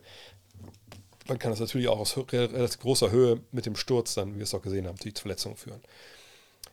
Janis geht viel zu Korb, aber ist jetzt eigentlich nicht der Typ, der da vor solchen Kollisionen einfach sofort baden geht. Das haben wir natürlich gesehen einmal. Äh, aber das war jetzt auch nichts, ähm, was, äh, was jede Woche passiert. So. Ich habe die Diskussion um, um Ban the Charge, ich weiß nicht, ob noch Fragen dazu kommen, deswegen würde ich es einfach noch verschieben. Vielleicht. Ähm, Ansonsten könnt ihr gerne den Podcast reinhören, falls die Frage nicht mehr kommt. Heute im Podcast sind wir auch sehr detailliert auseinandergenommen. Das ist eigentlich dieses Band The Charge an sich, also diese Idee,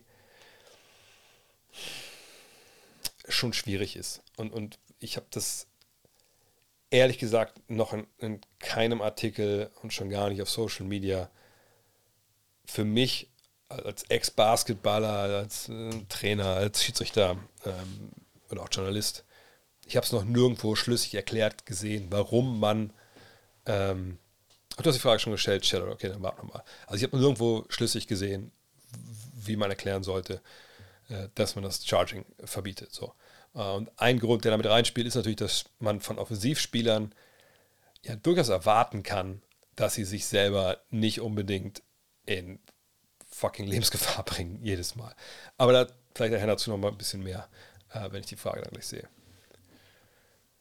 Ähm, wie gesagt, habe ich schon beantwortet, ja, die haben natürlich eine bessere Chance als vorher, als es 0-0 stand. Aber die Warriors können durchaus zurückkommen. Wie funktioniert das Box and One gegen Curry? Was können die Warriors dagegen machen? Box and One heißt im Endeffekt, man spielt gegen einen Spieler Manndeckung. Das hat ja, kennt ja Curry auch ähm, von den Finals damals, 2019, ne? gegen die Raptors. Ähm, das bedeutet im Endeffekt, dass er Manndeckung verteidigt wird und die anderen vier, äh, in dem Fall Kings, spielen äh, Zone. Da kann man einfach sagen, gut, okay, das, dann, dann werden wir das nicht anders äh, verteidigen als auch, oder nicht anders gegen angreifen, als wir gegen eine Manndeckung. Ähm, denn wir haben dann jemanden, den wir frei blocken können und im Zweifel ne, ist vielleicht auch dann schwierig für äh, denjenigen, der dann übernehmen muss, wenn wir Block stellen, dann rechtzeitig da zu sein. Äh, aber ja, sie hatten damals halt auch schon Probleme und das ist vielleicht ein Punkt, den ich vorhin vergessen habe, dass Mike Brown natürlich auch damals dabei war gegen Toronto. Ähm, aber ich denke mir eigentlich, dass man das halbwegs in den Griff bekommt und eigentlich nicht so schwer ist zu verteidigen. Allerdings brauchst du dann, ähm, sagen, du brauchst schon das Bewusstsein dafür, was da gespielt wird. Und das hat sich vielleicht bei, bei den Warriors noch nicht ganz ausgebildet. Bleibst du nachts wach und schaust Spiele live? Ehrlich gesagt, nein. Der kann mir das nicht leisten. Ich muss tagsüber eine Podcast machen, ich muss das Magazin weiter, nächste Ausgabe, Blink, muss ich vorbereiten. Äh, ich muss auch zu mal Schwimmlehrer und Vater spielen äh, und, und, und Bräut, nee, Bräutiger bin ich nicht mehr, aber, aber Mann, Ehemann. Äh, von daher, ich, ich schaffe das nicht. Außerdem bin ich jetzt seit hm, fünf Wochen dabei, eigentlich auch schon ein bisschen länger, so ein bisschen äh, ja, mein, ich weiß nicht, so blöd, klingt voll am Midlife-Crisis, aber mein Leben umzunehmen, dass ich jetzt auch wieder, ne, wieder ins Fitnessstudio gehe. Ähm, ich habe jetzt aber angefangen mit Intervallfasten. Ich esse immer jetzt nichts vor 14 Uhr und abends. Also ab 10 esse ich eigentlich nichts mehr. Ich will eigentlich gucken, dass ich immer so 11, halb 12 im Bett bin. Ähm, und äh, ich habe jetzt von Freitag auf Samstag habe ich ja dieses äh, letzte verheerende Play-in-Ding da im Osten kommentiert und dann habe ich nur drei Stunden geschlafen, weil wir am Samstag äh, zu dem Cheerleading-Wettbewerb unserer Tochter gefahren sind. Und das habe ich das ganze Wochenende mit mir, durch, mit mir rumgeschleppt, einfach weil es, wie gesagt, ich schlafe wahnsinnig gut, gerade auch, weil ich halt keinen Kaffee mehr trinke. Ich habe ich hab über Jahre lang eigentlich nicht bewusst geträumt und jetzt träume ich jede Nacht, was echt ein bisschen beängstigend ist. Ähm, aber äh, ja, nee, ich schaue, ich schau, wenn ich nachts schauen sollte, dann muss das schon irgendwie so, keine Ahnung, Spiel 7 oder sowas sein.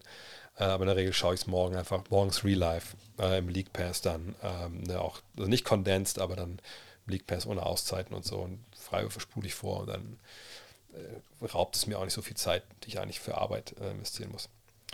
Ist Dennis Schröder der beste Minimalvertrag in der NBA? Puh, ich weiß ehrlich gesagt nicht, wer noch alles Minimalverträge hat. Ähm, ist bestimmt, ähm, bestimmt nah dran. Ja. Ich spiele gerne MB2K. Schön. Komischerweise immer Power Forward, dank Rodman. Ist für dich der beste Power Forward und der unterbewerteste Power Forward der NBA-Geschichte oder Best of Three und jetzt? Oh.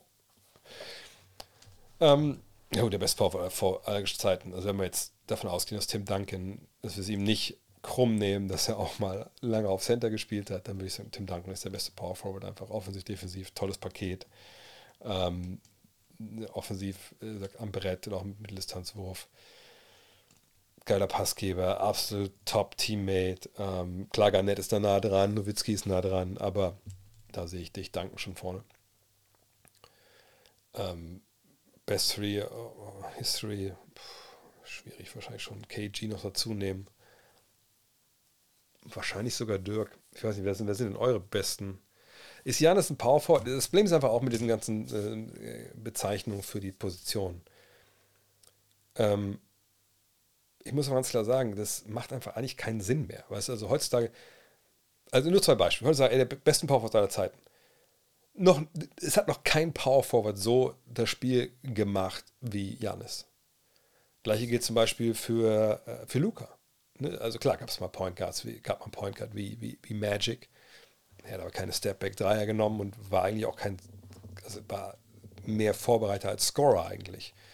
Ähm, von daher diese Fragen, die eigentlich bis vor, sagen wir mal, zehn Jahren ohne weiteres beantwortet wurden, werden konnten. Ne? Best Power Forward, ne?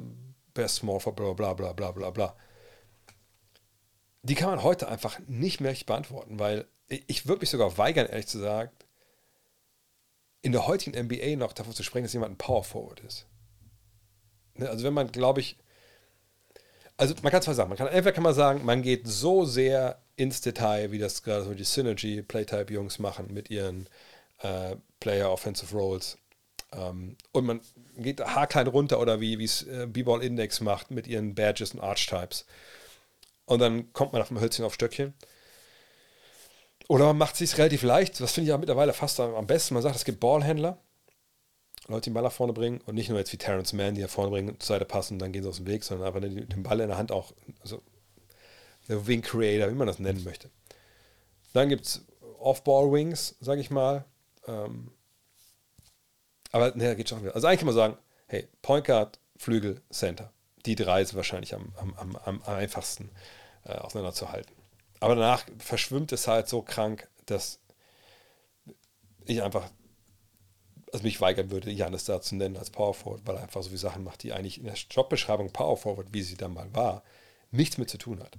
Ähm, Jokic ist ja ähnlich, ne? also als Center. Äh, sicherlich jemand wie äh, Bill Walton hat auch den Ball verteilt oder Will Chamberlain hat mal die NBA bei Assists angeführt, aber nicht so wie, wie, wie, wie die Jungs. Also von daher, äh, ja, ich sag, ich kann dir jetzt einfach keine drei Power Forwards geben, weil ich einfach nicht weiß, was das in der heutigen NBA ist.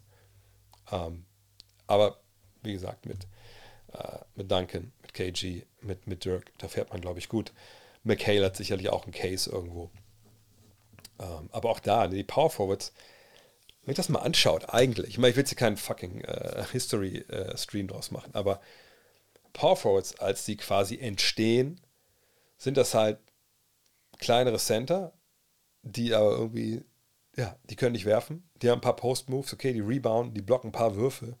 Aber eigentlich sind das so die harten Jungs, die so ein bisschen wie Drecksarbeit zuständig sind.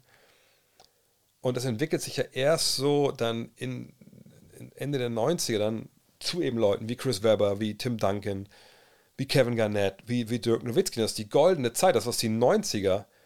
Barkley und Malone waren auch super Power gar keine Frage, aber ähm, die waren nicht so vielfältig begabt und bei Barclay muss man sagen, Barclay ist eigentlich auch so ein Einhorn. Barclay ist 1,95. Barclay, Barclay ist kleiner als ich. Der hat schon mal im Club neben mir gefeiert. Also der ist, der ist breiter, also selbst als ich in meinen besten Zeiten war. Äh, ähm, und äh, Malone war halt einfach, ein, also ich will nicht sagen inselbegabt, aber es war jetzt ja keiner, der hinter die Dreierlinie steppen konnte, keine dribbeln konnte, etc. pp. Also die goldene Zeit der Power Forwards ist eben diese Ära von, von Duncan, KG, äh, Dirk und Weber. Und was davor war, war so einzelne Könner mal, ne, wie die genannten.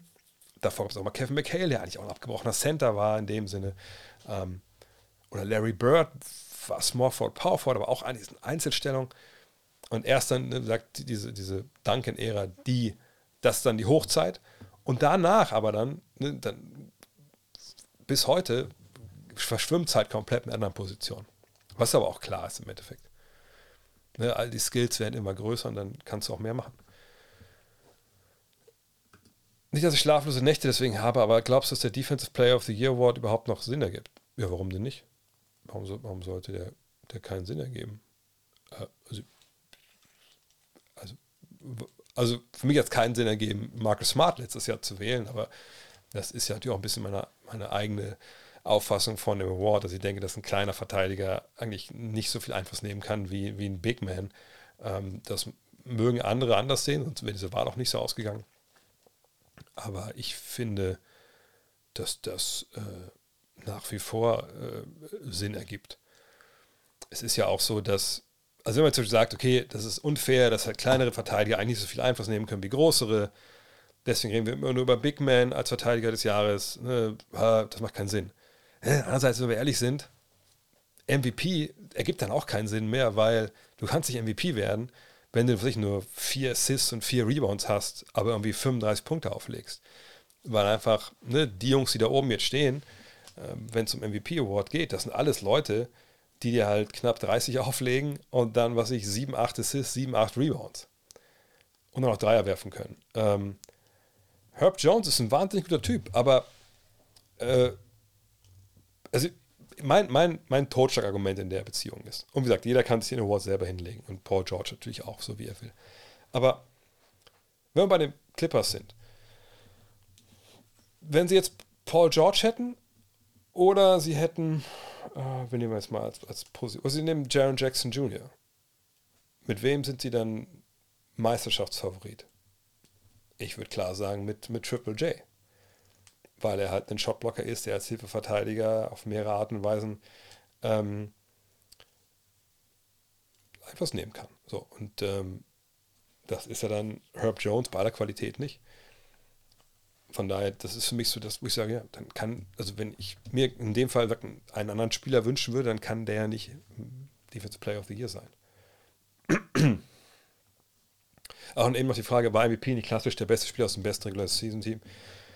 Es gab Jahre, wo das sicherlich so war, aber diese Regel gab es halt nie. Das ist immer ein schwammiger Award gewesen. Lakers haben in der regulären Saison mit Westbrook gegen die Bucks gewonnen und waren auch gegen Boston die bessere Mannschaft mit Westbrook. Achso, das war mal was im Westbrook-Fan. Ja. Äh, wird bei der Hall of Game-Folge für Kawhi Leonard auch sein Lachen thematisiert oder vielleicht sogar eingespielt? Oder wäre das zu unseriös? Nö, wir sind sowieso sehr unseriös, von daher machen wir es auf jeden Fall. Die Einspieler mache ich ja immer. Ich mache jetzt gerade Patrick Ewing fertig. Ähm, von daher, nein, unseriös. Das, äh, also, das, das, gehört ja, das ist eines der, das ist der Clip, an dem man sofort denkt, wenn es um ihn geht. Von daher, klar gehört er damit rein. Wahrscheinlich sogar im Intro.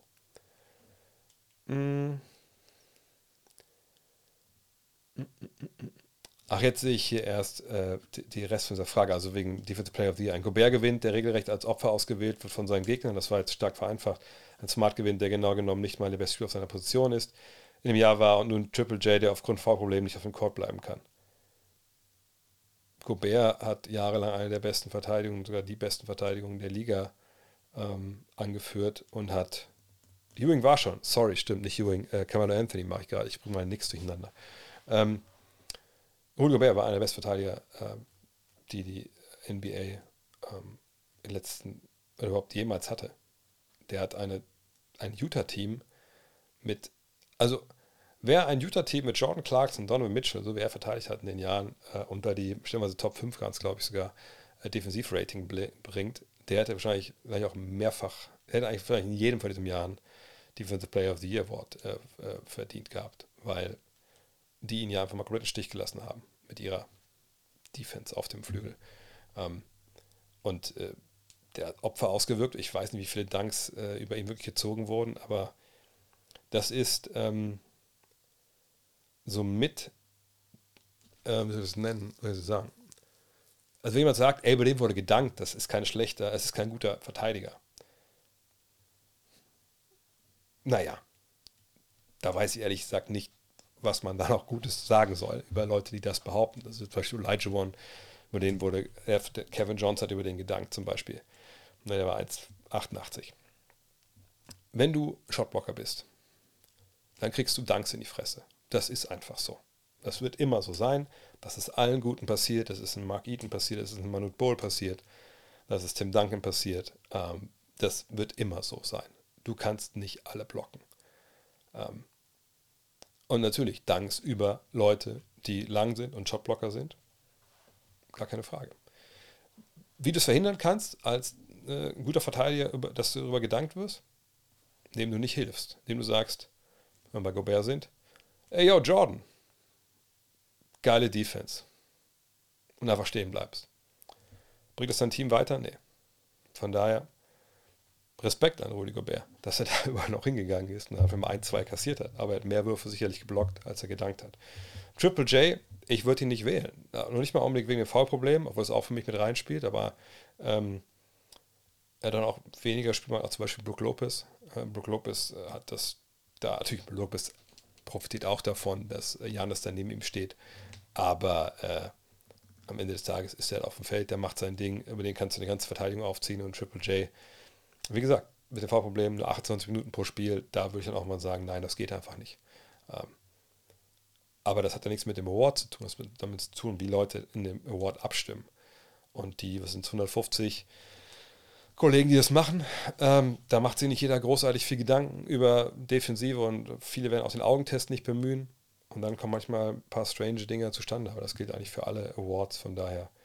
Ähm und es gibt auch eine Menge Gegenargumente auf anderen, auf anderen, anderen Awards.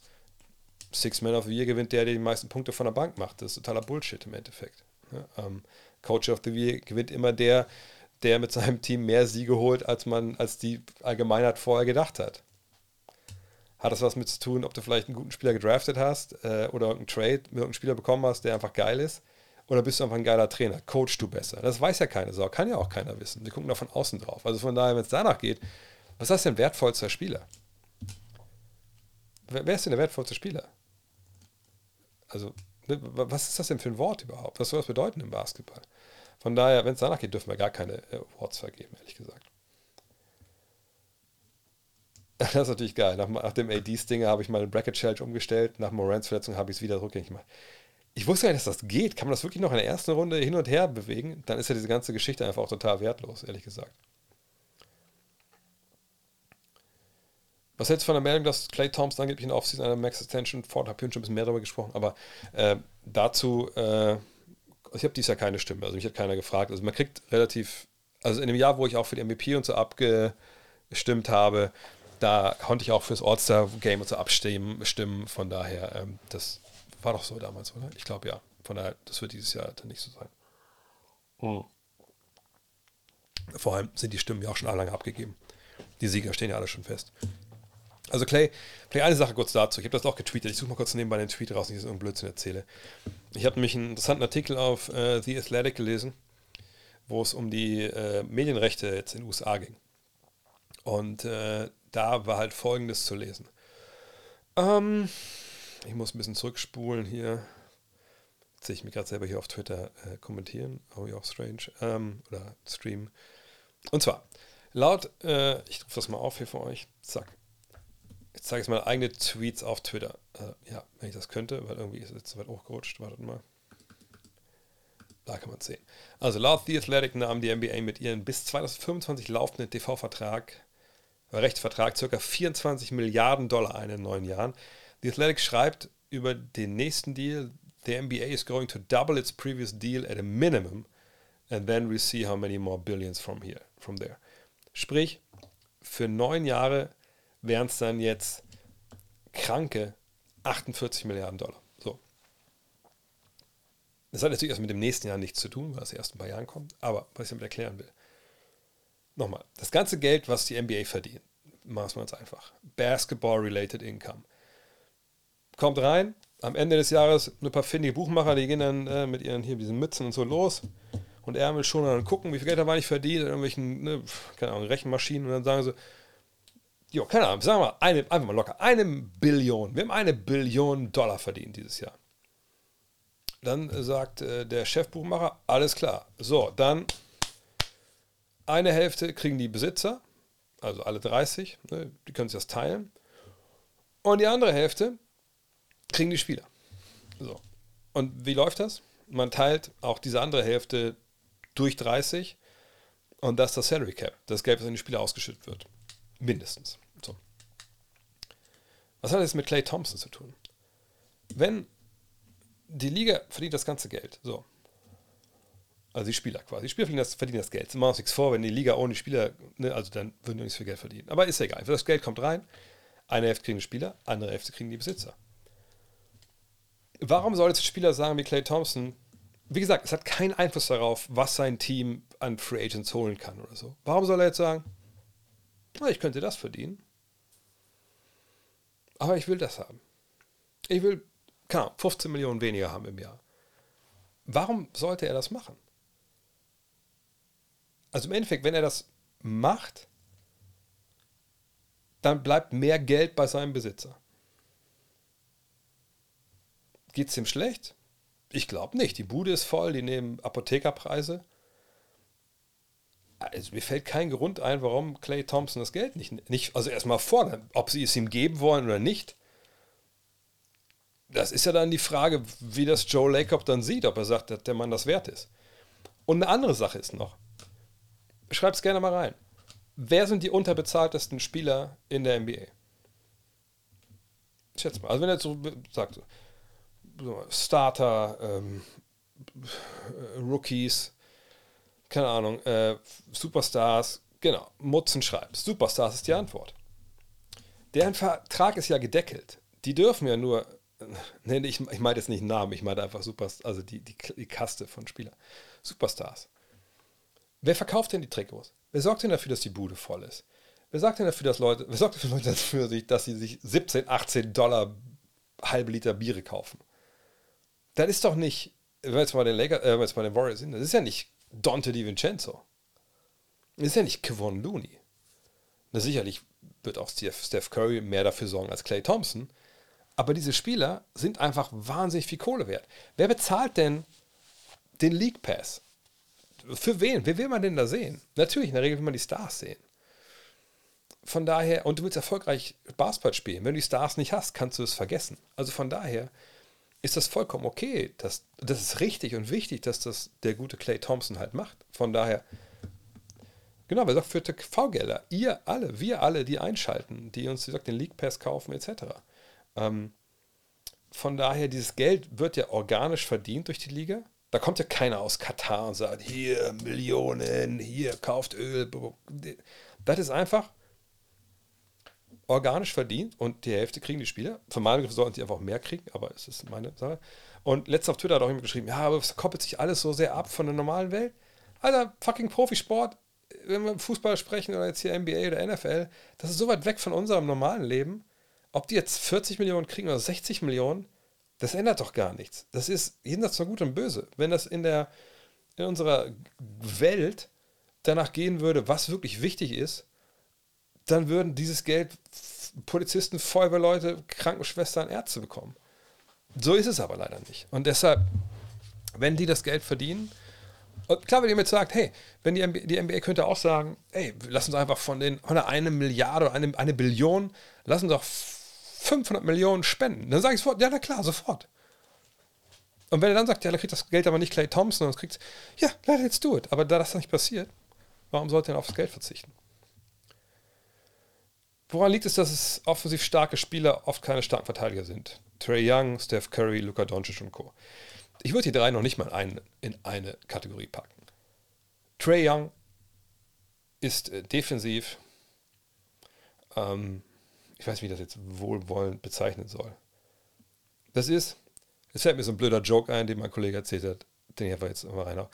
Trey Young ist, wenn jemand bei euch in den Flur geht, auf den Boden scheißt, Streichhölzer reinsteckt und sagt, der Igel wohnt jetzt hier. Das ist Trey Young. So schlimm ist das. Ähm, Curry hat sich über Jahre zu einem wirklich passablen Verteidiger gemacht. Er war einfach nur immer körperlich nicht auf der Höhe zu Beginn seiner Karriere. Deswegen wurde er oft angegriffen. Oder halt angegriffen von LeBron. Aber das war jetzt mehr oder weniger, er war der, der kleinste Spieler in der Mannschaft. Also war ja klar, dass er sich den rausgesucht hat. Ähm, aber dass er das gut verteidigt hat halbwegs, das hat man ja gesehen, auch über die Jahre, ist immer besser geworden. Er hat auch über Jahre einfach echt einen Körper bekommen. Körper hat Doncic, müssen wir nicht drüber reden. Da ist es mehr so dieses Mindset, sage ich mal, ne? auch dass jede, jede Possession hinten 100% durchzuarbeiten, das hat er nicht. Hat er auch nicht die, die Luft für, müssen wir mal, ihn genau mal fragen. Ähm, aber dass das natürlich noch kommen kann. Aber es ist natürlich auch so, dass viele Spieler, die in der Jugend, sage ich mal, äh, einfach wahnsinnig gut spielen konnten schon und wo auch klar war, Alter, die, die gehen ne, ab, die, die geben Vollgas. Die haben stellenweise auch nicht so, weiß ich nicht, nie so diesen Biss entwickelt. Ne, das lief dann halt irgendwie, hey, ich mache ja vorne meine, ich habe vorne 30 gemacht. Wenn ich hinten 20 reinlasse, bin ich noch plus 10. Wenn alle anderen das machen würden, wir mit 50. Ne, solche Sachen gibt es natürlich dann auch. Ähm, und natürlich ähm, haben die sicherlich, äh, nicht jeder kann ein Top-Verteidiger sein. Äh, bei Trae Young muss man zu seiner Verteidigung auch sagen, das ist ein absoluter Leichtbaugard. Guckt euch Trae Young neben Steph Curry an, das sind auch nochmal andere, ganz andere Welten sind das nochmal. Ähm, von daher, dass jemand wie, wie, wie Young, Leichtbaugard, wie gesagt, bringt keine Kilos auf die Waage, auch nicht so mega schnell, ne, auch nicht so top antizipierend. Dass der Probleme hat, ist, ist vollkommen klar. Wenn das auch noch paart mit einer Einstellung, die so ein bisschen laissez-faire ist, dann wird es total problematisch. Ähm, aber vor allem würde ich davon ausgehen, dass einfach, ne, einfach diese Spieler auch jetzt nicht die, die top begabtesten sind. Also auch für die Defensive brauchst du ja eine gewisse Begabung. Klar, du kannst immer hasseln, ne, du kannst immer gucken, dass, dass du an der richtigen Stelle stehst, aber genau wie offensiv ist das natürlich auch irgendwo ein Skill und du kannst nicht nur weil du wie ein Irrer übers Halbfeld läufst, heißt nicht, dass du an der richtigen Stelle stehst und nicht sofort geschlagen wirst. Von daher sind einfach stellenweise nicht so gut. Aber nochmal, zwischen den dreien steht schon ein großer Unterschied. Wie schätzt du die Chancen der Celtics ein? Im letzten Spiel hat man schon gesehen, dass sie auf einem absolut elitären Level spielen, aber zwischendurch auch etwas schleifen lassen. Wenn du mit was waren es, 30, 40 führst, na 40 waren es glaube ich nicht, ne? In den Playoffs natürlich lässt es irgendwann mal schleifen. Das ist dieser, dieser Rubberband-Effekt den man, den man öfter halt auch sieht, auch, auch in anderen. Also guckt mal ein Basketballspiel, also egal welche Liga das ist. Irgendein Team führt mit 30 oder so, dann früher oder später, oftmals nähert sich das ja so ein bisschen an. Nie wirklich, dass es nochmal gefährlich wird oder selten. Aber einfach, wenn man dann so ein bisschen, ja, ein bisschen schleifen lässt und ein bisschen locker und ähm, dann, äh, dann kommt, kommt, kommt, man wieder, lässt man wieder rankommen. Von daher, äh, nee, die Celtics sind klarer Titelfavorit für mich mit den Bucks. Bucks natürlich, jetzt muss man mal ab, was mit Janis ist, aber äh, ich habe an meinen Top 3 äh, Bucks, Celtics und Philadelphia 76 also wüsste jetzt nicht, was ich daran ändern sollte, ehrlich gesagt, nach, nach ein oder zwei Spielen. Welches Team würde am besten zu Lillard passen? Äh, also du meinst jetzt, wenn er wechseln würde, meinst du? Ähm, vielleicht nur ganz, ganz grundsätzlich dazu. Ein, ein, Wechsel von Dame Lillard, ne, wenn wir uns, jetzt, so zusammenspinnen, hey, wenn der jetzt getradet werden würde, und darum geht es ja, er ist ja kein Free Agent, er hat einen langfristigen Vertrag unterschrieben, wenn, dann muss er getradet werden. Ähm, jetzt fragen, okay, also, wo würde der geile, was wäre das geile Team für den? Da muss man direkt sagen, das ist die falsche Frage. Ich will natürlich hier Van Damme seinen Vater nicht vorschreiben, wie er die Frage zu stellen hat, das wäre vermessen, aber man muss ja die Frage stellen, welches Team wäre besser für ihn als das jetzt? Wenn wir einberechnen, dass für diesen Riesenvertrag, den er hat, der dann zum neuen Team kommt, ungefähr das gleiche an Gehalt nach Portland geschickt werden muss. Und Portland, für die muss der Deal sich irgendwie auch lohnen. Also heißt, die werden schon halbwegs gute Spieler zurückbekommen, plus Draftpicks. Wo macht es dann Sinn? Und das heißt, wo kann Lillard hinkommen, wo dann aber auch eine Mannschaft auf ihn wartet, mit der er gewinnen kann? Und das ist eine wahnsinnig schwere Frage. Mir fällt der ehrlich gesagt auf Anhieb jetzt niemand ein. Auch weil ich denke, dass Portland natürlich zu Recht dann auch einen gewissen, gewissen Gegenwert erwartet. Und ähm, diese großen Trades, das haben wir auch mit Durant gesehen, das haben wir auch mit, mit Lillard gesehen, die nehmen dir, äh, mit Durant und mit Irving gesehen, die nehmen dir halt als Team, was den Star aufnimmt, natürlich einiges an Tiefe und auch an Substanz. Und das muss erstmal wieder aufbauen können. Äh, ich kann uns einmal nebenbei kurz hier, ich, ich illustriere es mal einmal ganz kurz hier mit, mit der Trade Machine. Ähm, wenn wir jetzt mal gucken, könnt auch gerne mal Teams vorschlagen, einfach im, im Chat. Äh, na, stell mal, frag, äh, Macht einfach mal äh, einen Vorschlag, was ihr seht, wo, wo könnte denn ähm, Dame Lillard hingehen. Dann, dann gucke ich mal, ob wir da einen Trade zusammengebaut bekommen. Mhm. Wir können ja schon mal nebenbei hier, hier gucken. Miami. Auch gleich zweimal. Okay, dann gucken wir mal Miami. Natürlich kann man auch drei Teams dazu nehmen, aber machen wir erstmal zwei, dann ist es leichter. So, dann sagen wir, wir sind hier bei 45,6 Millionen. Und ich meine, ich hoffe, ihr gebt mir da recht. Boston, Boston macht, macht keinen Sinn. Nix macht eigentlich auch keinen Sinn, ehrlich gesagt. Aber machen wir es mal Miami. So, jetzt sagen wir, also 5,6 Millionen, das macht eigentlich nur Sinn, wenn Butler und Adebayo da bleiben. So. Dann denke ich mal, sind wir uns einig, dass Tyler Hero da Teil so eines Deals sein muss. Sixers Lakers könnt ihr aber alles könnt ihr komplett vergessen. ich, ich sag's direkt. Das, wir können ja mal, wir gucken, ich dekliniere gleich mal, ich dekliniere mal Miami äh, Sixers Lakers durch. Weil nichts machen keinen Sinn, weil die Jalen Brunson haben. So. Ähm, also, das heißt, Teller Hero, jetzt brauchen wir noch 18 Millionen. Duncan Robertson, ich glaube nicht, dass die den haben wollen, wenn ich ehrlich bin. So, und dann wird schon schwieriger. Das, das sind jetzt hier, der Mann ist Free Agent. Da sagen wir noch Caleb Martin irgendwie dazu. Nikola Jovic, sind wir dann schon da? Nee, dann brauchen wir noch. Dann brauchen wir noch 0,4 Millionen. Okay, warte mal kurz. Die finden wir zusammen. Hayward, ah, ist natürlich jetzt. Der ist. Äh, wie viele Spieler haben wir auf dem Kader hier? Gehen wir einfach mal Hayward Heisman, einfach nur so, damit es jetzt mal passt. So. So, das wäre jetzt ein Trade, gehen würde. Ne? Hero, Jovic, Highsmith, Martin. So. Würden natürlich die Blazers nie machen. Also wäre quasi Tyler Hero plus ein paar besten Fall Rollenspieler gegen einen Superstar. Ähm, klar, einen älteren Superstar, aber da müssen natürlich noch Picks dazukommen. So, das heißt, wir sind wahrscheinlich bei 2023, 2026, 2028, wahrscheinlich 2030. Also nochmal vier Picks müssen mindestens sein. Ist das jetzt ein Deal, das. Wie steht es hier fehlt?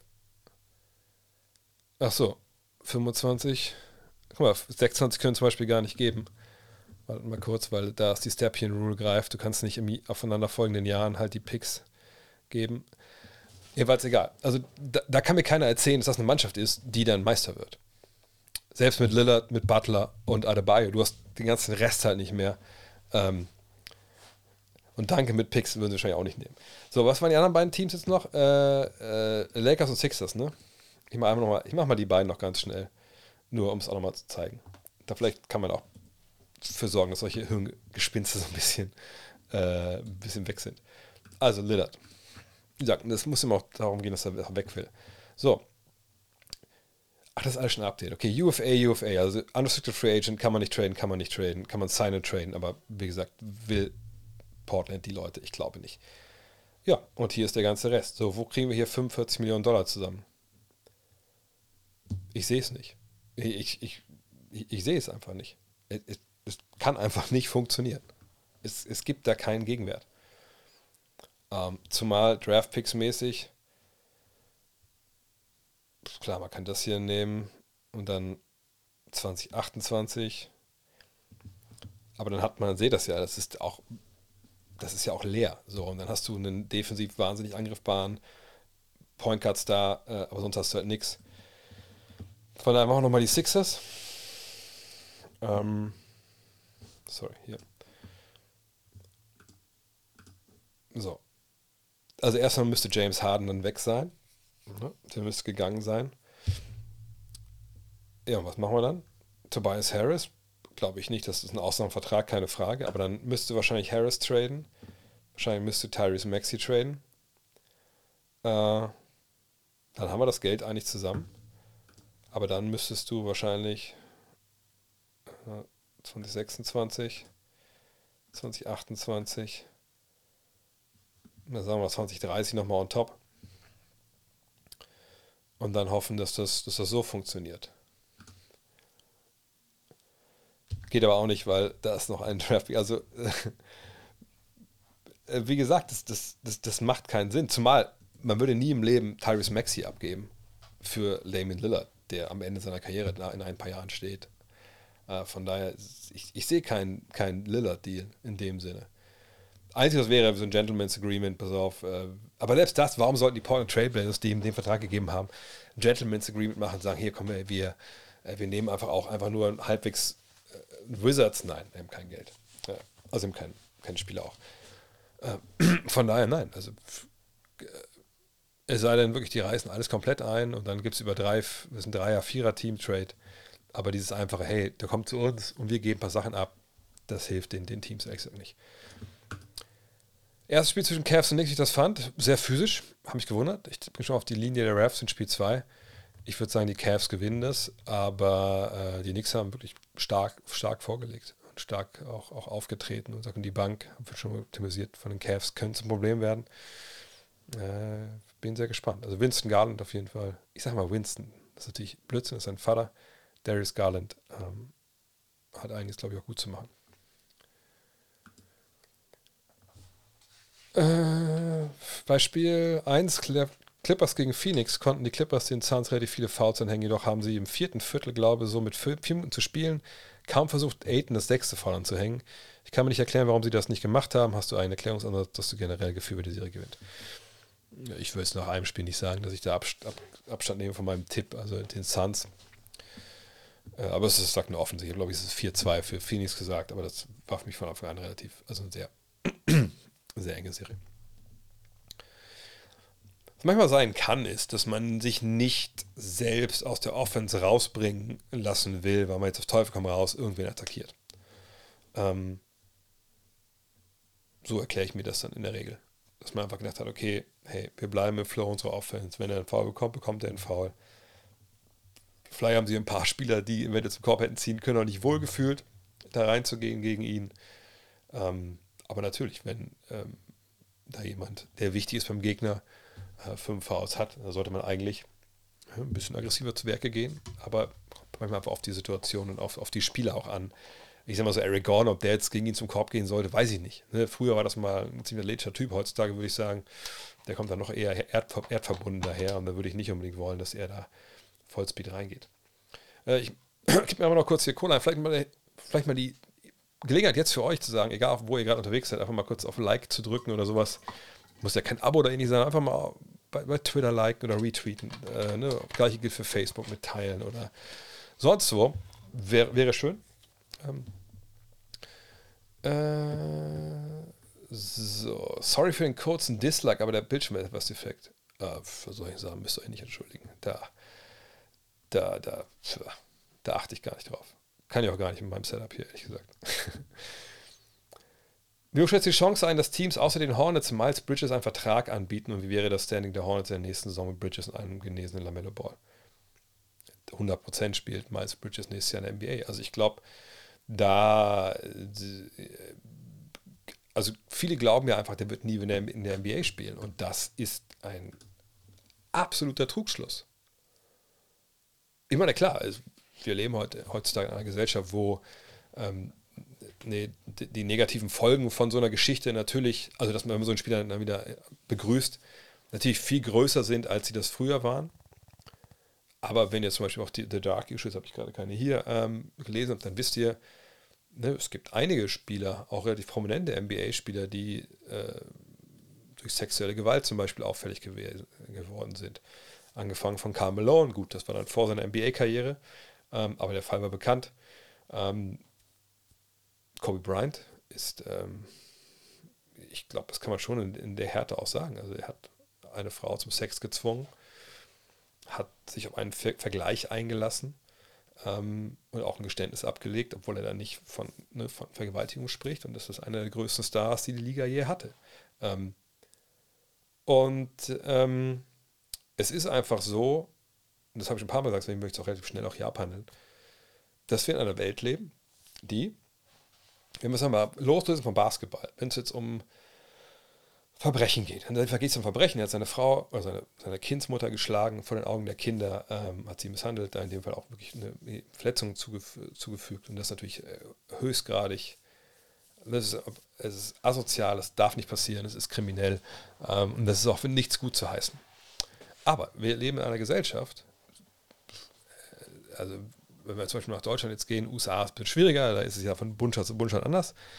Aber generell leben wir in einer Gesellschaft, wo wir ähm, ne, ein Justizsystem haben, wo es darum geht, dass Menschen, wenn sie ins Gefängnis müssen, auch das, da empfehle ich auch die, die Dark Issue, haben eine tolle Geschichte äh, über die JVA, über die Basketballer JVA, dann Siegburg. Ähm, dass darum geht, Menschen, die, ich klinge, sag's mal so, so, so, so banal, wie, wie es sich anhört, aber wo Menschen aber einen krassen Fehler begangen haben. Wo wir denen die Chance geben, diesen Fehler abzugelten, dass, abzu, sie Buße tun, dass sie das abbüßen und dann zurück dürfen in unsere Gesellschaft äh, und da dann einfach ihr, ihr Glück finden. Also, dass sie sich wieder was aufbauen. Das gibt, das machen wir, das gibt es in jedem Land. Also, ne, wir haben Gefängnisse, da kommen Menschen rein, die Verbrechen begangen haben, und dann kommen sie, wenn sie denn, ne, wenn sie dürfen, wieder raus und dürfen sich wieder eingliedern und versuchen sich einzugliedern. Man hofft, dass das natürlich auch gelingt. Gelingt natürlich längst nicht allen, ganz im Gegenteil. Aber das ist unser System, was wir da haben. Wir haben in Deutschland keine Todesstrafe. Wenn dem so wäre, dann müssten wir jeden Mörder einfach knallen. Gesagt, knack, einmal ums raus aus dem Justizpalast, hinten in den Hinterhof und knall. Bumm. So, das machen wir nicht, weil es einfach unmenschlich ist und weil es scheiße ist und weil es blödsinnig ist, sowas zu machen. Wenn wir zu Bridges zurückkommen, der hat etwas Ekelhaftes getan und das muss natürlich Konsequenzen haben. Man hat es auch gehabt. Ne? Es gibt im amerikanischen Rechtssystem so einen Mittelweg, es gibt, es gibt schuldig, nicht schuldig und es gibt, ich sage nicht, dass ich es war, aber ich nehme die Strafe an. Ist ein bisschen weird, aber gibt es da halt. So, und diesen Weg ist ja auch, der ist auch bei Bridges gegangen worden, wenn ich mich jetzt richtig erinnere. So. Und das alleine würde jetzt mir noch nicht sagen, okay, der muss unbedingt wieder in die NBA kommen. Ich sage auch nicht, der muss unbedingt kommen. Was ich aber sage ist, es, er muss die Gelegenheit haben, spielen zu dürfen. Und man muss gucken, okay, wie ist der Typ drauf? Also bevor ich den unter Vertrag nehmen würde, würde ich mit ihm treffen lassen, äh, treffen, würde ihn durchleuchten lassen von einem Privatdetektiv, was alles so passiert. Äh, und ich müsste einfach Reue sehen. Ich müsste sehen, der Typ hat daraus gelernt. Der Typ, dem Typ tut das wahnsinnig leid. Der Typ hat äh, sich mit, mit, wenn das gelungen ist, mit seiner Freundin, seiner Kindsmutter, das alles wieder eingerenkt. Äh, er arbeitet an sich, er hat Therapie, er setzt sich ein für Frauenrechte, unterstützt mit dem Geld, was er natürlich auch hat, äh, solche Organisationen. Das würde ich alles sehen wollen. Ist das alles eine Garantie dafür, dass, dem, dass er das nie wieder tut? Hey, solche Garantien gibt es nicht im Leben. So. Aber das alles würde ich erstmal abgehakt haben wollen, bevor ich dem einen Vertrag anbiete.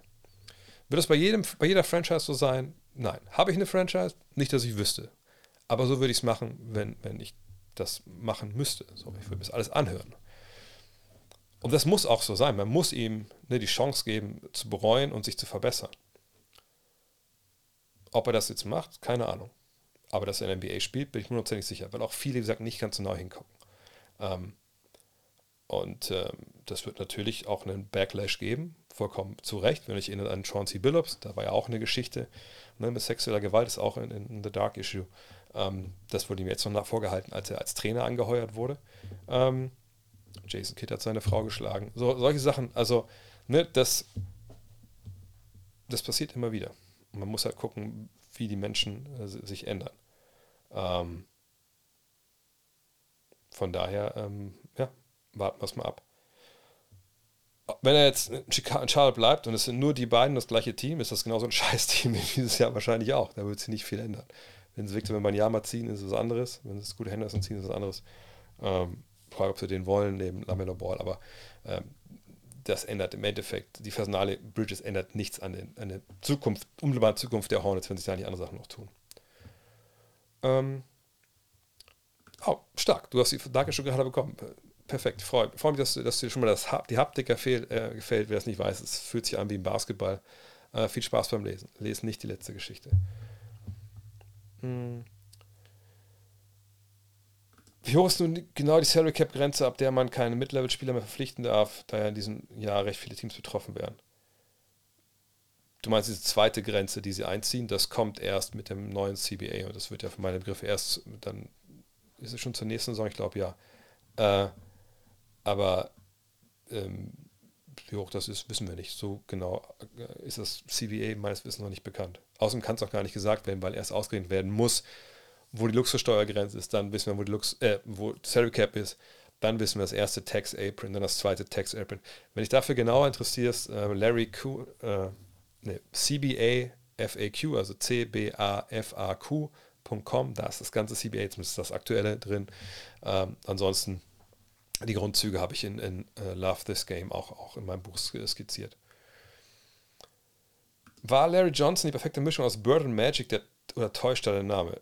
Äh, ja, täuscht. habe ihn leider nicht mehr live spielen sehen, er hat unter anderem auch in Space Jam mitgespielt, wie gut war er.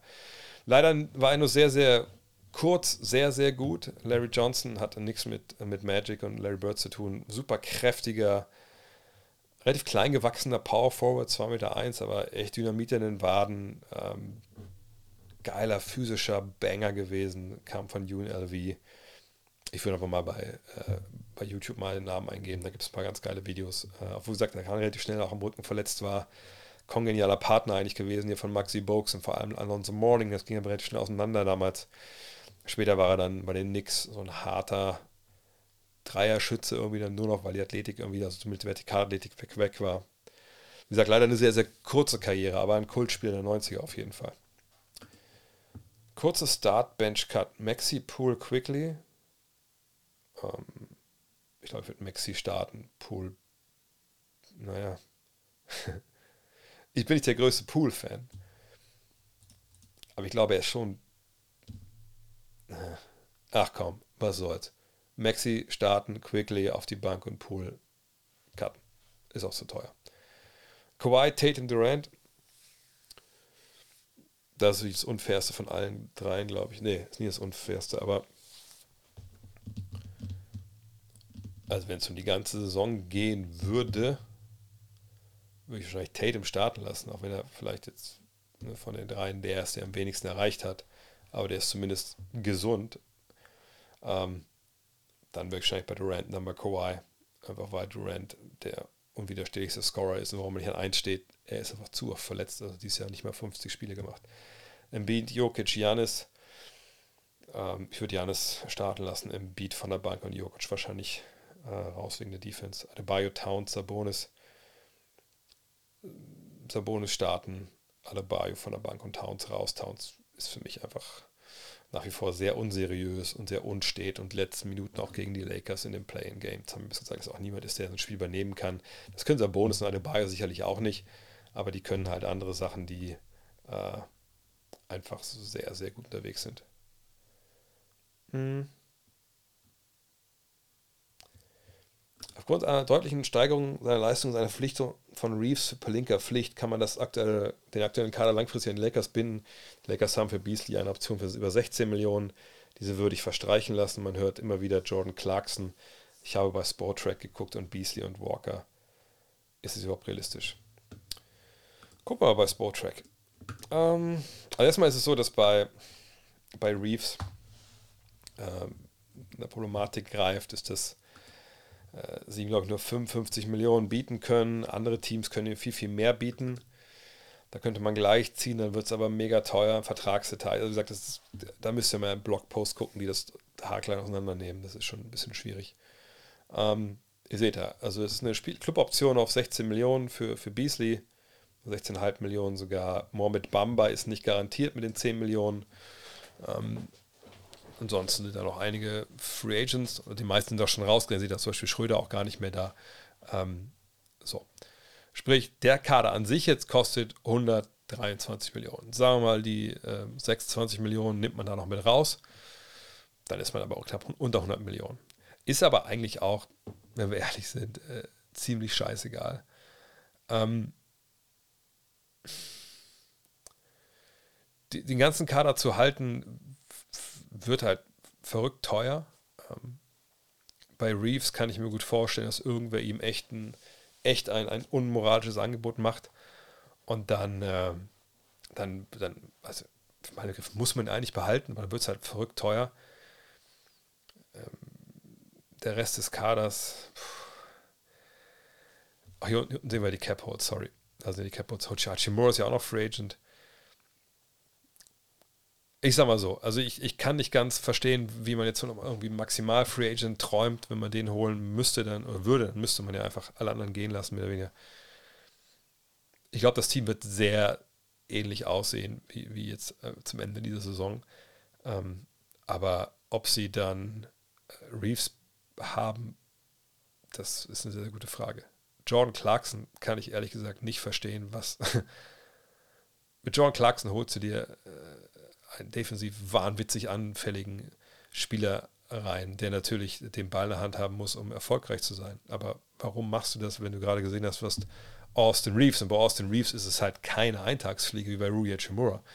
Ähm, also warum hättest du lieber Jordan Clarkson oder lieber ähm, Austin Reeves? Da würde ich immer lieber Austin Reeves haben wollen. Ähm, von daher, ja, nee, also ich sehe jetzt Jordan Clarkson nicht, aber sagt die Sache mit, mit Reeves, ich, ich kann mir gut vorstellen, dass man ihn verliert, aber da, mal gucken, mal gucken wie tief die Taschen der, der Bass-Familie sind. Ähm, warum spielt Kyle Lowry nach seiner riesen Performance im Plane eigentlich nicht mehr richtig? Naja, gut, ich meine, wenn wir ehrlich sind, ähm, hat er das ganze Jahr nicht richtig gespielt. Er war immer verletzt oder angeschlagen. Äh, das hat ihn einfach ein bisschen, ja, ein bisschen zurückgehalten und jetzt hat er ein gutes Spiel gemacht. Und das ist Kyle Lowry, der kann auch mal ein gutes Spiel machen, keine Frage. Aber oh. ist, glaube ich, 36 mittlerweile. Äh, eigentlich war dieser Ausbruch im Play-In die Überraschung und nicht, was danach kam. Ähm, hast du dich schon über diesjährigen Draft Prospects informiert? Also alles, was nach Wemby, Schools und Brandon Miller kommt. Ja, ich habe ja mit Torben Adelhardt äh, die erste Folge unserer Draft oder Serie zur Draft wieder aufgenommen im Premium-Kanal äh, des Podcasts. Da hat er mir schon Sachen erzählt. Da kam natürlich erstmal jetzt weniger über die, die, die Stars hinaus, haben wir schon ein paar andere Namen auch ähm, äh, besprochen, aber das macht dann alles er. Ich höre mal gerne zu. Von daher kann ich nur empfehlen, wenn man da äh, reinhört. Keine höhere defensive Intensität, die Embiid in den Playoffs an den Tag legt, negativen Einfluss auf seine offensive Dominanz haben. Und wer kann dann für Scoring-Entlastung sorgen? Harden hat augenscheinlich Probleme am Korb zu punkten. Ähm, ich glaube nicht, dass er, äh, dass er nicht fit ist. Und das müsste er, das wäre die Unterstellung hier nach Motto, der ist nicht fit genug, um hinten halt. Es ist ja auch nicht so wie gesagt. Ne? Er ist nicht Janis, der dann von einer Ecke zur nächsten rennt und irgendwie eine Würfe blockt und irgendwie mega hustelt und so.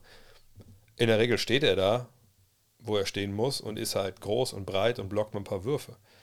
Ähm, wie gesagt, kann man das so oder so spielen, das kann man so viel einsetzen und, und dann so viel oder so viel, so viel, natürlich, aber bei ihm, selbst wenn er nur mittelmäßigen Einsatz bringt, ist er einfach auf, auf einem tollen Niveau und ich glaube, mittlerweile weiß er auch, wie er da äh, ne, sich auch paced, so. Von daher, da mache ich mir eigentlich gar keine Sorgen. Und das auch ein Tyrese Maxi scoren kann, haben wir, glaube ich, auch schon gesehen. Kings haben wir schon besprochen. Ja, sehr stark. Äh, Hoffnung kann ich Warriors natürlich machen. Gewinnst einfach Spiel 3. Hoffst, dass Draymond nicht gesperrt wird mit eigenen Fans im Rücken. Ähm, Rollenspieler sind auswärts in der Regel nicht so gut wie zu Hause. Ähm, ein bisschen Vorbereitung, dass sie eine Lösung haben für die Defense gegen Curry. Und dann, ähm, außerdem haben sie ja Spiel 1 eigentlich, hätten sie auch genauso gewinnen können. Also es ist nicht so, dass sie chancenlos waren bin gerade bei den Baskets, Telekom Baskets oder was. Äh, wir haben uns eben gefragt, was der Unterschied zwischen der Euroleague und Champions League ist. Euroleague ist die zweitbeste Liga der Welt, äh, organisiert eben von der Euroleague. Die FIBA, der Weltverband, hat irgendwann mal gesagt, ey, wir würden eigentlich ganz gerne auch so eine geile Liga haben. Ich glaube, wir nennen die Champions League, weil es hört sich an wie Fußball. Und damit machen wir ein Konkurrenzprodukt zur Euroleague. Problem ist, da will irgendwie keiner richtig spielen, der gut ist. Äh, mittlerweile ein paar Teams schon, aber die besten Teams äh, außerhalb der USA spielen halt natürlich dann alle in der Euroleague.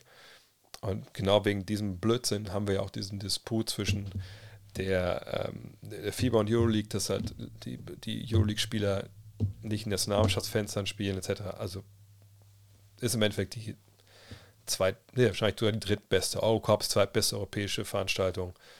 Und dann kommt die Champions League. Äh, Du hast die finalen 5 Minuten Lakers gegen Wolves im Stream-Analyse und unter anderem Ant-Mans Fehler aufgezeigt. Nutzen NBA-Spieler genau solche Ressourcen und haben ihre persönlichen Analysten und Coaches? Naja, sie müssen jetzt nicht unbedingt einfach welche Videos angucken.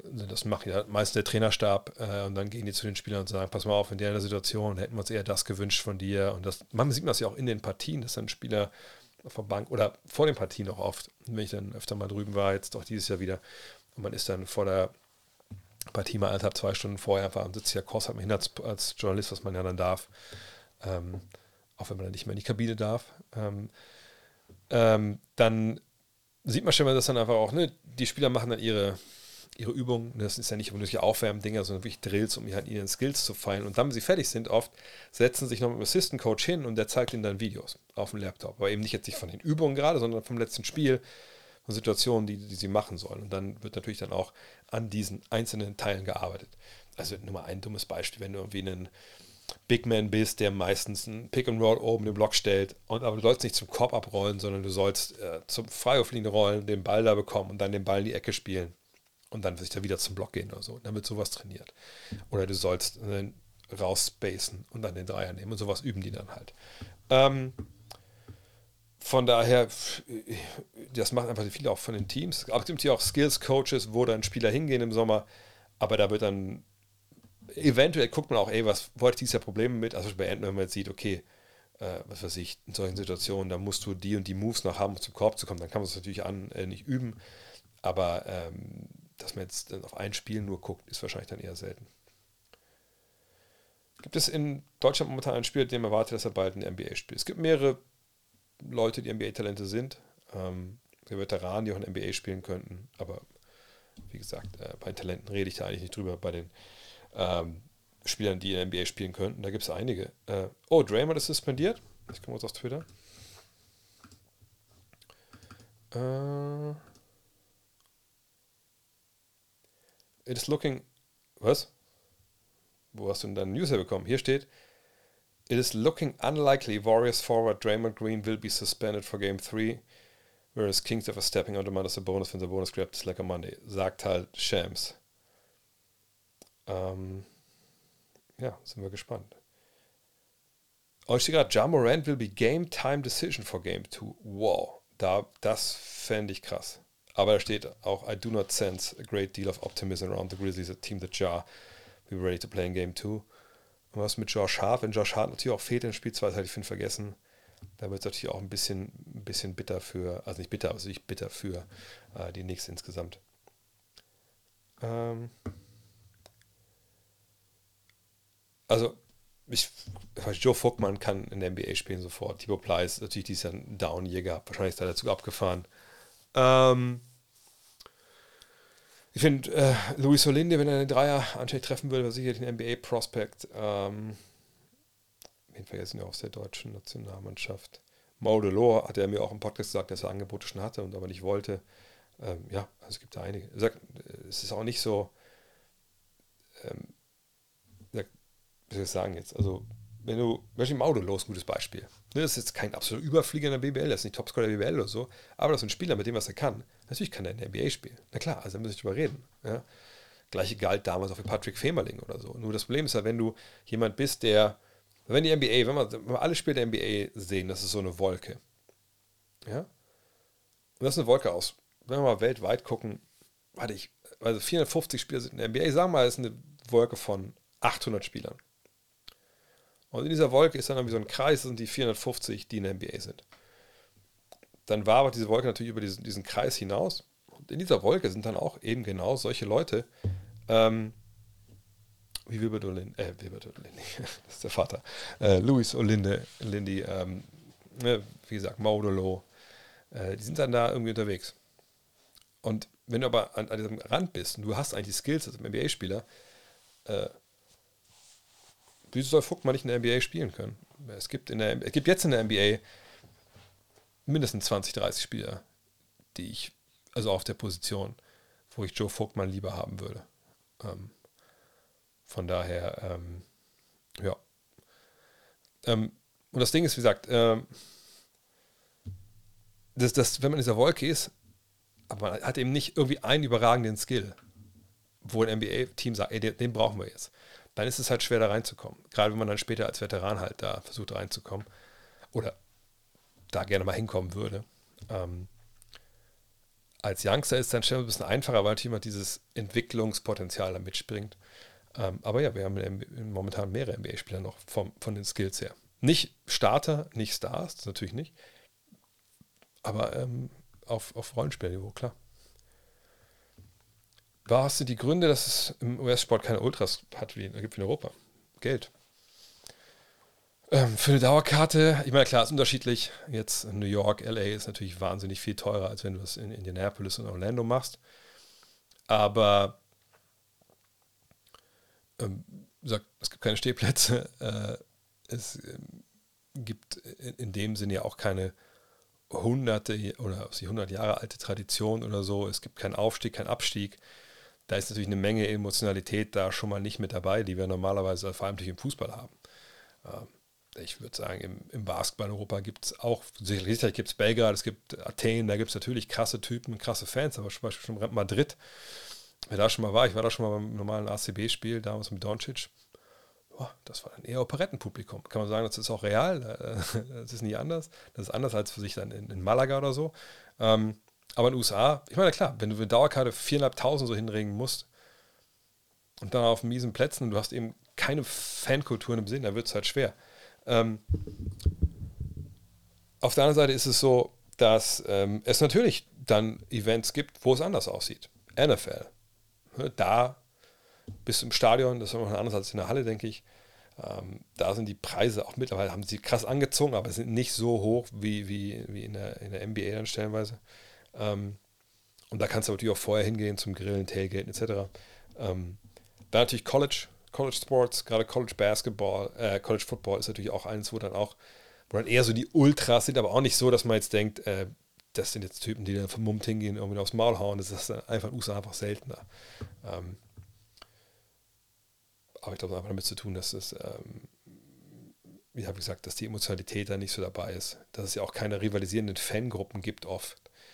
Denn eigentlich in den USA, egal wo du hinfährst, es gibt keinen kein Gäste-Fanblock wenn, Knicks gegen Nets spielen, dann klar. Aber da sind meistens eben mehr Knicks-Fans in der Halle als Nets-Fans. Ähm, Lakers gegen Clippers, doch da ist keine richtige Rivalität da. Ähm, und wenn Lakers gegen Warriors spielt, kommen dann die sechs Stunden aus äh, Golden State, kommen dann einfach auch nicht für sich tausend Leute gefahren. Auch weil natürlich die Dauerkarten, ähm, zum Beispiel beim Football ist es ja auch so, gibt es ja auch gar keine, gar keine Karten für Spiele so. Also oder ist, war das, ich glaube, eine Zeit lang war es so, dass man Dauerkarten muss man vererben bei den Redskins, also heißt ja jetzt Gott sei Dank nicht mehr so bei den Commanders. Ähm, aber ja, im Endeffekt ist es halt das Geld und kulturell das anderes. Aber das nächste noch ein Hornets-Team, das zumindest wieder, habe ich schon gesagt, wenn sie einen sehr guten Spieler spielen, erziehen, kann das sein, aber ich sehe da ehrlich gesagt keinen richtigen Weg hin. Ähm. Noch aktiv beim HBC. Ich habe heute vergessen, du dich daran erinnerst. Ich muss mir nebenbei meinen mein Kalender aufmachen. Ich hätte mir extra einen kleinen Reminder gemacht, dass ich heute ein Paket fertig mache für den Pfingst Cup vom Hürter Basketball Club. Das habe ich nämlich vergessen. Ähm, von daher, das muss ich morgen machen. Äh, wo habe ich denn jetzt hier? Ah ja, Pfingst Paket. Vielen Dank. Das mache ich morgen fertig. Wenn ihr zum Hürter Pfingst Cup wollt, äh, ja, könnt ihr auf jeden Fall auch auf der Tombola, die ihr seht, da gibt was, was von Gut Next gewinnen. Ähm,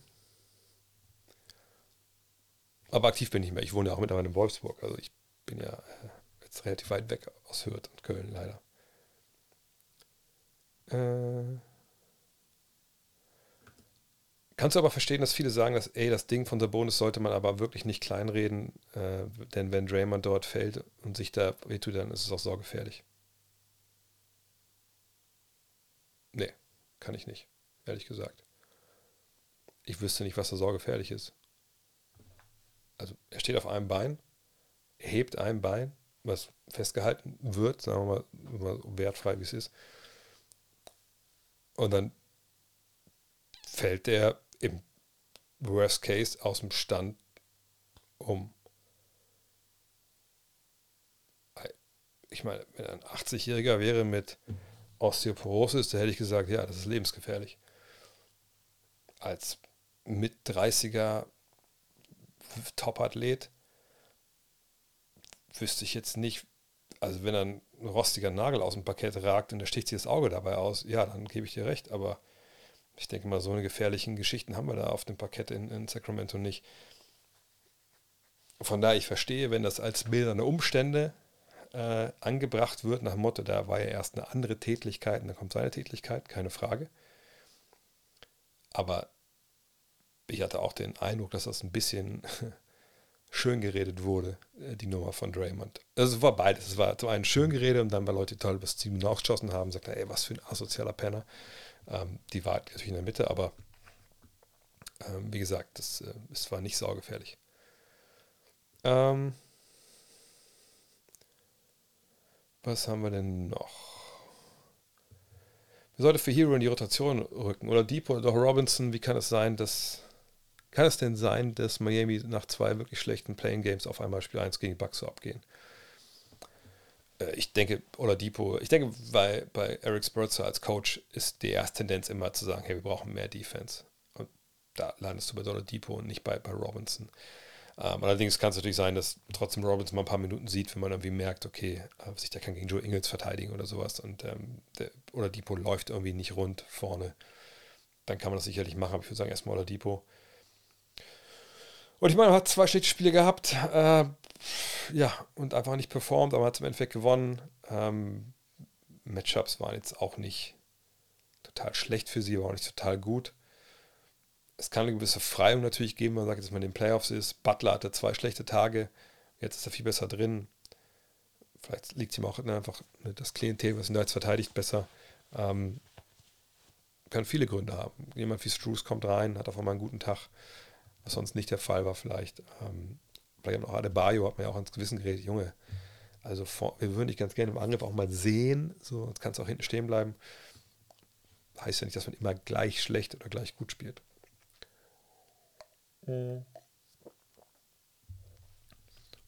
Wie bewertest du Jordan Poole? Du bist eins von sieben aus dem Feld, bist so ein, ein so defensiver Minusspieler aber bist wirklich auf der Bank durchgehend am Grinsen und irgendwie habe ich das Gefühl, das ist alles nicht ernst. Ich tue mich immer schwer, äh, Spielern sowas zu unterstellen. Bei T-Mac hat man immer gesagt, T-Mac strengt sich nicht immer an, das sieht immer so leicht aus bei ihm. Ich sag mal so, man speichert das so ein bisschen ab und man sieht, guckt sich das an, denkt so, hm, komisch. Aber im Endeffekt möchte ich auf dem Feld halt sehen, dass er abliefert und ähm, ich sag mal so, wenn du mit Draymond Green in einem Team spielst und diese Geschichte ist ein Problem, dann wird das sicherlich auch lautstark angesprochen, egal ob er ihm schon mal dieses Jahr mal eine geknallt hat oder nicht. Ähm, und da man da jetzt noch nichts von gehört hat, nichts gesehen hat, was habe ich es nicht gesehen, denke ich, dass es jetzt erstmal kein so Riesenproblem ist. Aber es kann natürlich ein Problem sein, keine Frage. Äh, ich muss ein bisschen Gas geben, damit ich heute mal durchkomme bis 11. Ähm, Back-to-back kein Load Management? Nein, das gibt es bei mir nicht. Welcher Free Agent wird 2023 am begehrtesten sein? Nur, gucken wir uns auch mal die Free Agents an. Äh, wo sind wir denn? Wo ist denn der Free Agent Tracker? Bin ich doof? Da. So.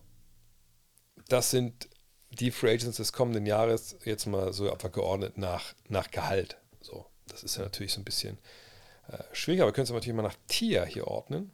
Dann sind wir hier bei All-Star. Harden, wir sehen das Alter, 33,6 Jahre, wüsste jetzt nicht. Äh, Middleton, ich will davon ausgehen, er bleibt da, von daher kann man da nicht unbedingt erwarten, dass er ähm, ne? und ja bei der Spieleroption werden sie wahrscheinlich nicht ziehen. Kyrie Irving, okay, Christaps, Vucevic, Green, Van Vliet, Grant, Lopez, Rose, Daniel House, bla bla bla. Und so wird schon so ein bisschen so. Ach so, Fringe. Fringe heißt ja dann so eine, gerade mal so NBA-Spieler.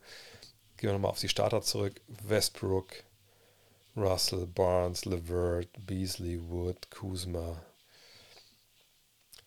Also, ich sag mal so, ich glaube ehrlich gesagt weniger, dass Harden, Middleton äh, oder Porzingis und Vucevic, Green so großartig begehrt sind, weil ähm, die werden entweder bei ihren Teams bleiben oder im Fall von Harden einfach zurück nach Houston gehen, was ich aber eigentlich auch nicht wirklich weiß, was er da will. Ähm, in dem Fall würde ich sagen, eigentlich ist Irving wäre eigentlich der, die Antwort, aber äh, ja, Porzingis hat eine tolle Saison gespielt, keine Frage, aber die Mannschaft, wo es um nichts geht und es war ein Contract, die ja, das ist immer so ein bisschen da frage ich mich immer ein bisschen, okay, also du spielst dein bestes Jahr, als du und bist gesund halbwegs in einem Jahr, wo du einen neuen Vertrag dir spielst und Jahre vorher wie nicht. Warum eigentlich nicht? Ähm, na, Kyrie, da wissen wir alle, was die Probleme sind. Und dahinter, vielleicht ist sogar jemand wie Jeremy Grant im Endeffekt der begehrteste Spieler, weil einfach die Art Spieler jeder haben will und äh, der einfach, ja, einfach eventuell wirklich nicht, nicht da bleibt. Äh, haben wir noch wieder mal Starter hier unten? Hier. Westbrook, Russell, Barnes, Levert, nochmal Gary Trent. Van Vliet, würde ich sagen, ist noch einer, den man jedenfalls Kuzma, wo er schon sagt, er will eigentlich vielleicht da bleiben. Hart. Also ich glaube, so diese 3D-Jungs sind wahrscheinlich die, die am begehrtesten sind, ehrlich gesagt. Es sei denn, es entsteht irgendwie so ein, so ein, so ein Bieter, wo. Und nochmal, wir haben von Lakers schon gesprochen, Kyrie ist für sie eigentlich keine Option, ehrlich gesagt, wenn er einen Maximalvertrag möchte. Und Kyrie will, nochmal, Kyrie will einen Maximalvertrag.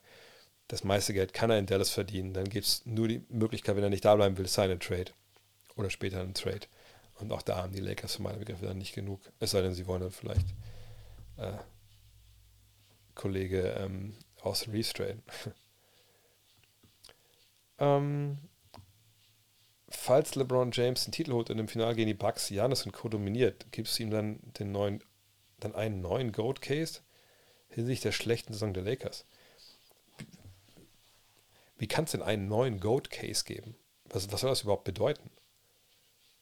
äh, eigentlich muss die Frage sein, ändert sich meine Ansicht in Sachen Karriere von LeBron James, wenn sie jetzt Meister werden? Und dann muss ich sagen, nein. Was sollte es daran ändern? Ähm, er ist einer der zwei, drei besten Spieler aller Zeiten. Da ändert nichts dran, was er jetzt noch macht.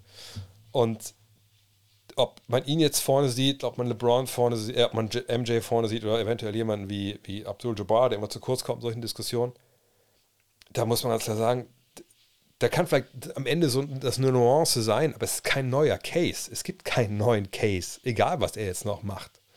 So, ähm, man muss natürlich erstmal die Gesamtheit der Arbeit abwarten, bevor man sich da jetzt ein Urteil erlaubt, das ist auch vollkommen klar. Ähm, es kann auch sein, dass er nächstes Jahr sagt, ey, hier, bla bla bla, keine Ahnung, äh, macht einen auf Kyrie Irving und, und schadet seiner Mannschaft komplett, dann ist das natürlich auch was, was dann mit, mit in Betracht gezogen werden muss, aber es endet nicht den Case an sich. Von daher, wenn er das macht, hat er natürlich ein tolles Argument weiterhin äh, nochmal auf seiner Seite, aber es ändert, ändert den Case nicht. Und die schlechte Saison der Lakers hat auch, ist, also für meinen Begriff macht das überhaupt nichts damit zu tun. Der Mann ist, ist äh, weit über 30. Der Mann hat dieses Jahr äh, LeBron eingeholt, er hat damals Kareem eingeholt, der war lange verletzt dieses Jahr auch. Äh, also, wie gesagt, ich glaube, manchmal wird er jetzt auch am Ende von so Karrieren, von, wie bei ihm jetzt, einfach auch so mikro gemanagt, wo ich einfach denke, Leute, ihr redet über einen Goat-Case, über die ganze Karriere und ihr fangt an, über sowas zu erzählen. Das macht für mich ehrlich gesagt keinen Sinn. Äh. So, jetzt machen wir mal ein bisschen schneller hier, glaube ich. Ach, hier kommt die Frage, die ich finde schon angedeutet habe. Hast du die Diskussion mitbekommen, dass man die Charge-Regel abschaffen sollte und irgendwie siehst du das, falls du nicht dafür wärst, gäbe es für dich Alternative, diese Verletzung zu minimieren oder sollte man einfach so weitermachen? Ja, diese Band, The Charge-Nummer ist für mich ähm, bis heute, ich habe es heute im Podcast sehr, sehr, glaube ich, hoffentlich äh, sehr, sehr äh, nüchtern analysiert. Das versuche ich jetzt auch. Aber das ist ein Thema, was mich so ein bisschen äh, auf eine gewisse Art und Weise frustriert es mich auch.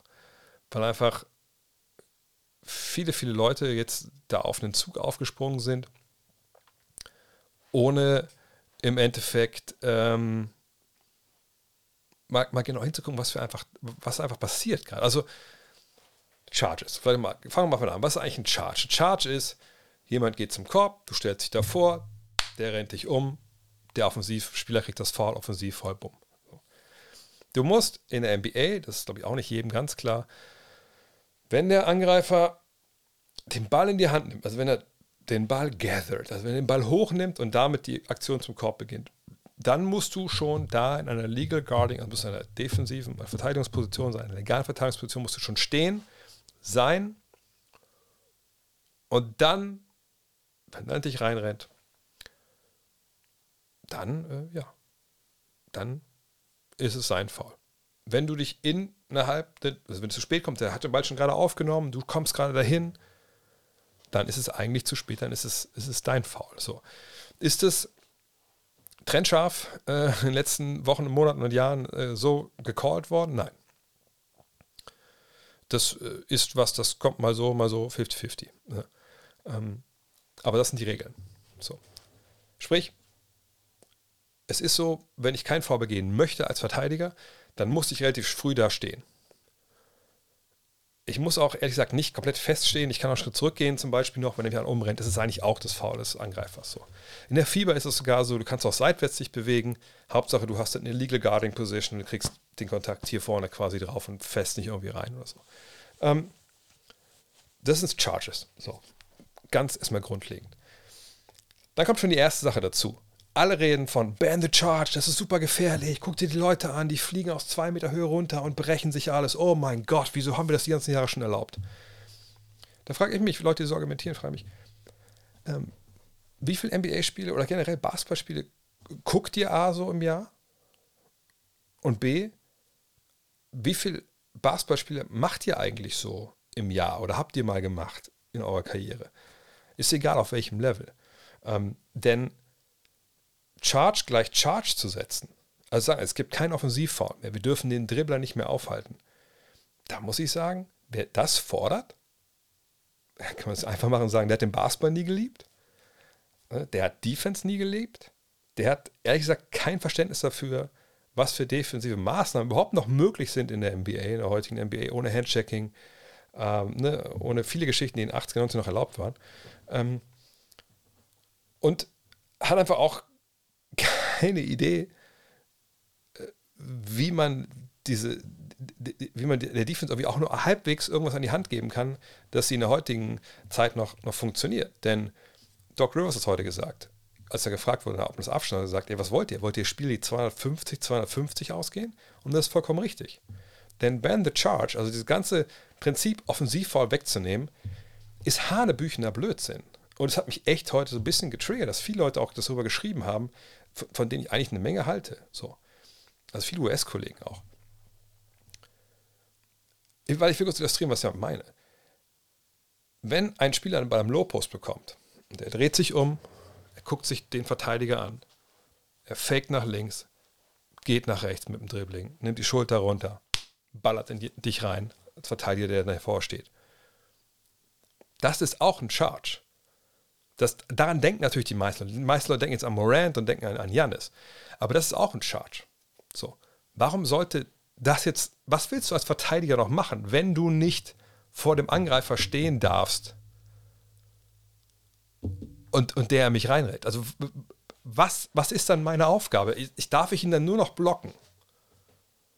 Wenn einer zum Korb geht und er geht an seinem, sagen wir mal, es ist eine, eine Situation von draußen Machen wir mal Jamorant. Jamorant schlägt seinen Spieler auf den Flügel, zieht in die Mitte. Wo man eigentlich denkt, wenn er in die Mitte zieht, dann haben wir natürlich eine Menge Verteidiger, die dazukommen können und sich ihm in den Weg stellen können, die den Weg zum Korb zumachen. So, aber wie soll das denn funktionieren? Wie soll die Weak Side, also die Seite, wo der Ball vorher nicht war, rein sinken, meinetwegen auf die Korb-Korb-Achse und diesen Dribbler stoppen, wenn, wann immer er in sie äh, reindribbelt, das ein Foul ist von ihnen. Dann kannst du eigentlich nur noch einen Shotblocker irgendwie hinten reinziehen, der dann auch gucken muss, dass er an ihm vorbeidribbelt und dann irgendwie blockt. Das wäre das Ende von Defense in der NBA. Ähm, das wäre eine absolute Katastrophe. Und ich kann wirklich nicht, nicht, beim besten Willen kann ich nicht nachvollziehen, wie Leute fordern können, dass dieser Call im Endeffekt abgeschafft wird.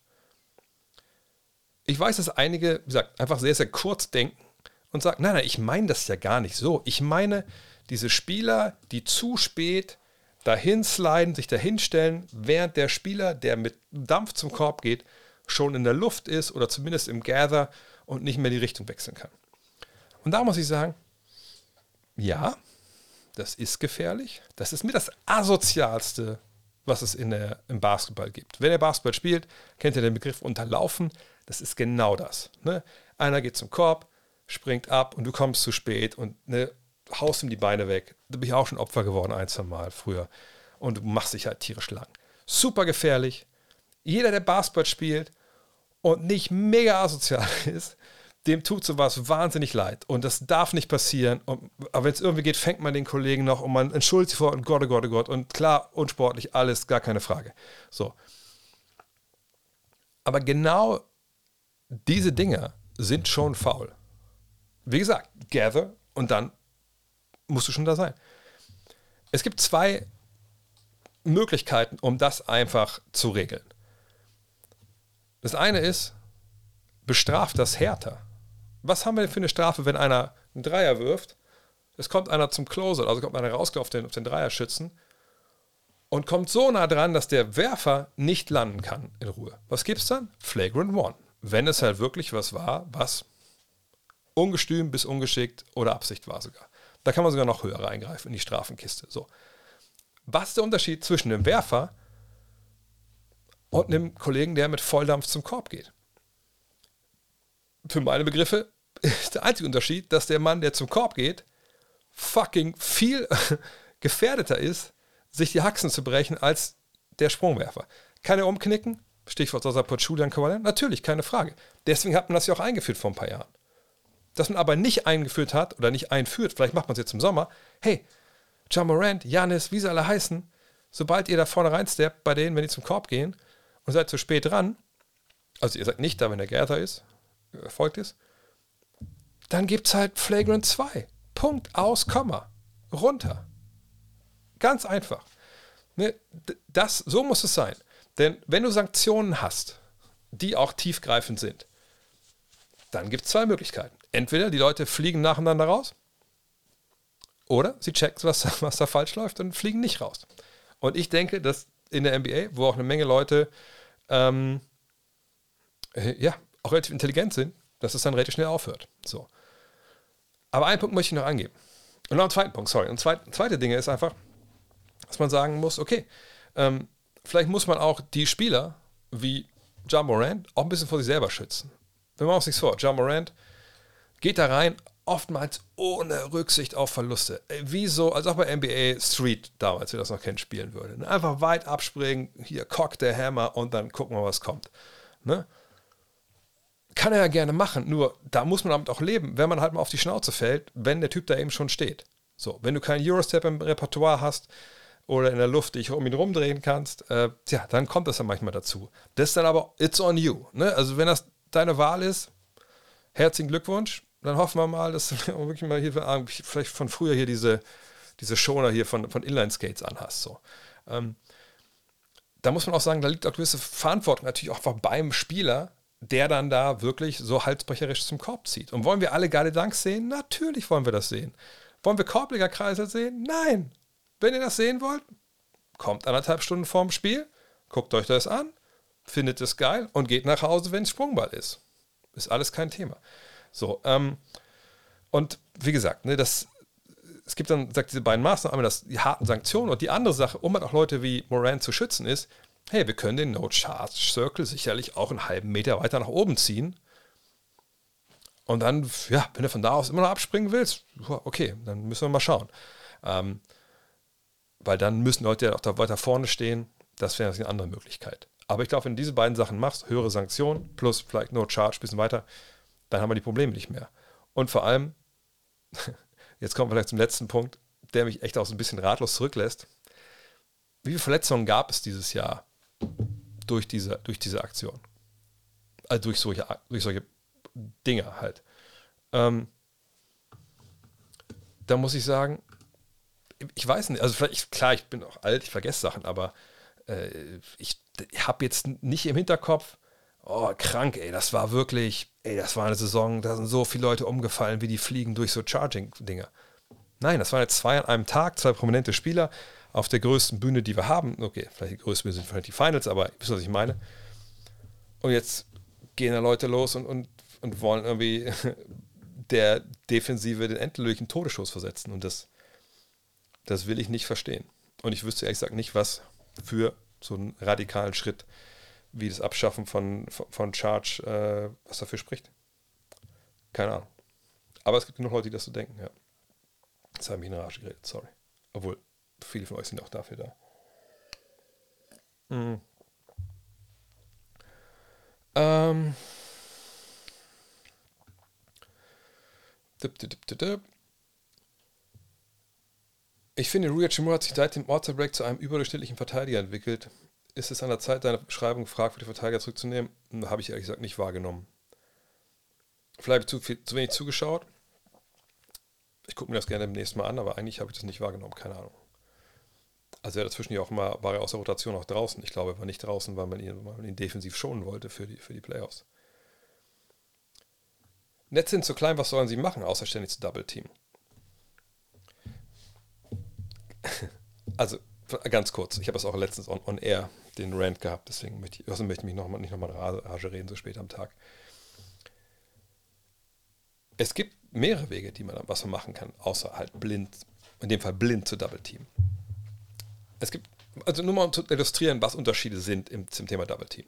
Hier ist das erste Double Team. ich bin Joel Embiid. Ich fange den Ball, ein Verteidiger ist da, 21, 22, zweiter Verteidiger kommt. Okay, klack, Dreier.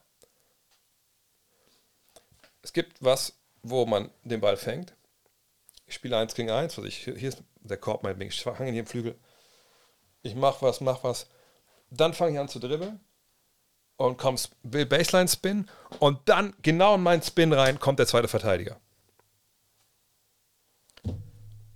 Wo ist der Unterschied? Beim ersten Beispiel, ich fange den Ball. Oh. Kein Druck, keine Überraschung. Ich sehe alles. Easy Money. Das andere, ich gucke, ich stelle mich darauf ein, dass ein Verteidiger, Alter, den vernasche ich jetzt, Alter, boah, das wird so nice. Ne, Chicken, Barbecue Chicken, klack, klack, oh fuck, Ball weg. Oder, oh fuck, wo kommt der Typ her? Und jetzt muss ich erstmal gucken. Und jetzt habe ich mal Bewegung gestartet. Vielleicht stehe ich auch schon in der Zone. Einfach komplett andere Sachen. Gleiche Aktion, komplett andere Geschichte für den Angreifer. Das andere ist, musst du jedes Mal doppeln? Ich meine, macht es das besser, wenn du jedes Mal weißt, was kommt? Wenn du jedes Mal den Ball fängt und sagt, bevor ich irgendwas mache, guck erst mal, wo kommt, ah, da. Total, totaler Blödsinn, das so zu spielen. Und es gibt noch die andere Nummer. Es gibt ja oft diese, diese zwei Einsätze. Zum einen so, ey, früher bei Jordan war das oft so ein Thema. Ey, lass Jordan ruhig machen. Der macht keine 80. Hauptsache der Rest macht nichts. Und der Rest ist dann nicht im Rhythmus und wenn die keinen Ball kriegen, verteidigen die nicht. Wäre vielleicht mal eine valide Idee. Wie, wie gut ist denn die Fitness wirklich von dem Beat? Kann er dann 20, 30 Würfe nehmen, 40 Würfe nehmen? Eins gegen eins die ganze Zeit? Vielleicht doppelt so ab, zu mal einfach nur mal, um so ein bisschen Geschmack reinzubringen. Oder ähm, du sagst, ähm, ja, dann sollen auch die anderen uns schlagen. Aber die anderen haben sie jetzt ja schon zweimal geschlagen. Vielleicht sollten sie mal andersrum probieren. Von daher, wie gesagt, es ist nicht alles, also im Basketball ist ganz, ganz selten 1 und 0.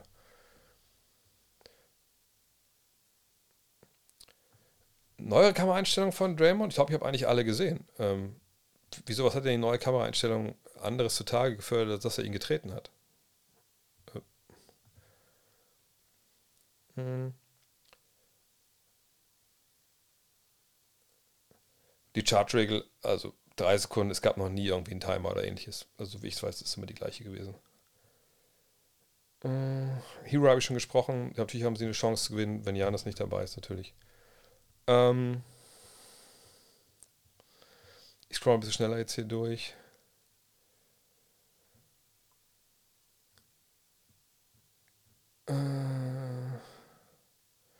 Und gibt es keine Auszeichnung für den besten Defensivspieler, aber keine für den, oder eine für den besten Defensiv, aber keine für den besten Offensivspieler. Aber bei MVP wird Defensive und Offensive einbezogen und nicht den besten Offensivspieler. Letzte Woche schon mal einfach mal ganz schnell.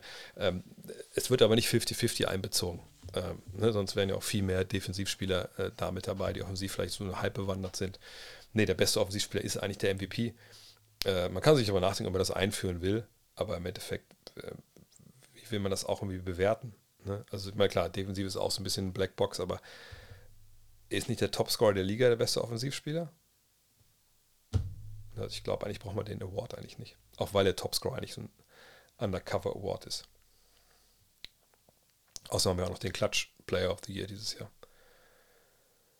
Gedankenspiel. Two-on-Two Papa-Sohn-Tournament. Einer muss noch aktiv sein, beide sind in ihrer Prime. Wer gewinnt? Aber dieser Bonus ist genug Spacing. Ist ein Halbfurt-Format vorteilhaft für die Bulls. Nein, die haben beide keine Chance. Die hatten beide keine Chance. Uh, wahrscheinlich Kobe und sein Vater würden wahrscheinlich gewinnen. Vergesse ich noch wen. Uh, Jordans Vater war jetzt nicht so gut. Ähm, äh, ist auch ein bisschen, bisschen sehr konstruiert. Obwohl, bringen die Peyton und Grant genug Offense und Currys und Hardaways genug Defense mit, würden die Jaron Jackson nicht, nicht am besten ergänzen. Der Jaron Jackson war ein ziemlicher Rollenspieler, ehrlich gesagt.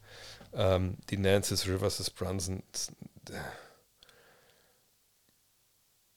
Zweigen weiß ich was anderes als wahrscheinlich einfach bei den, ich wäre bei den Currys, denke ich mal. Currys oder von dem Beispiel Currys oder Paytons wahrscheinlich. Äh,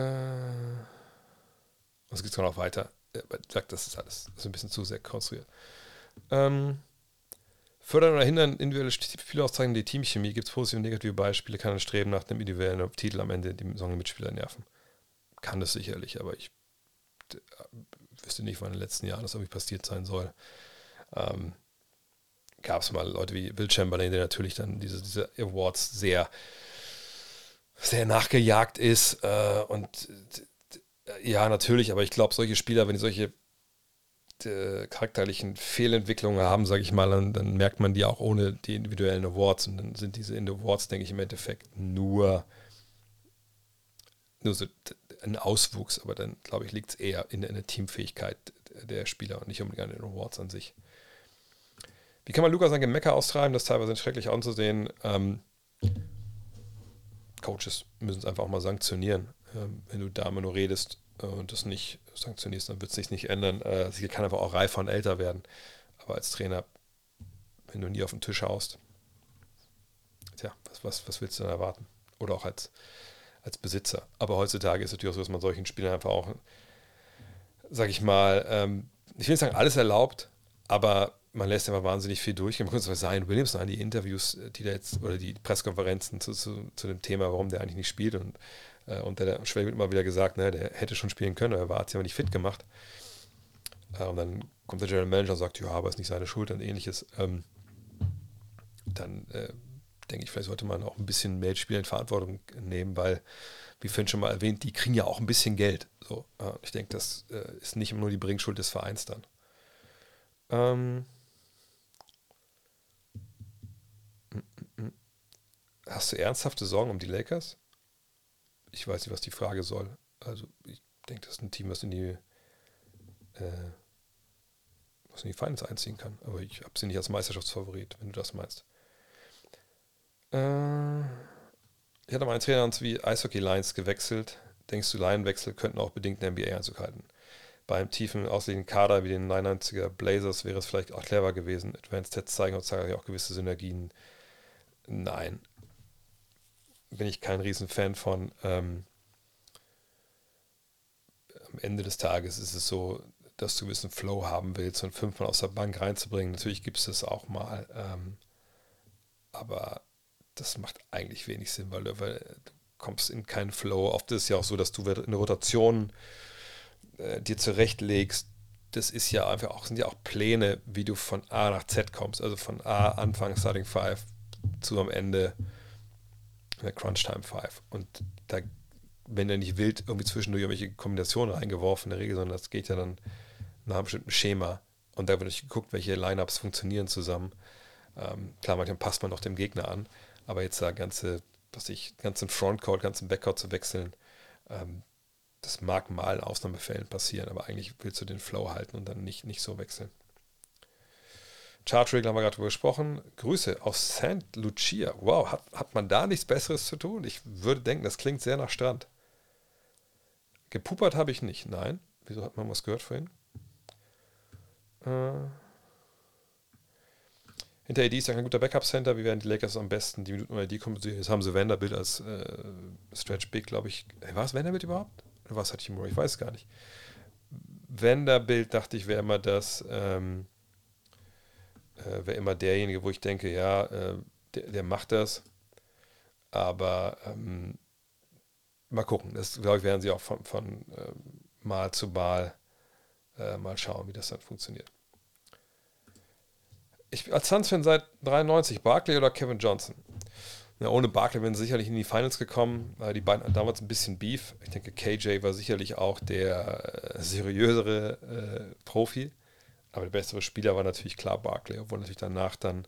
Ähm, ich habe den Typen schon weg, weggebannt gerade hier. Ähm, äh, jedenfalls, ja, äh, ich wäre klar bei Barkley äh, im Endeffekt. Aber KJ natürlich einfach einer der, der wahnsinnigen, äh, wahnsinnig geilen Typen in dieser Zeit.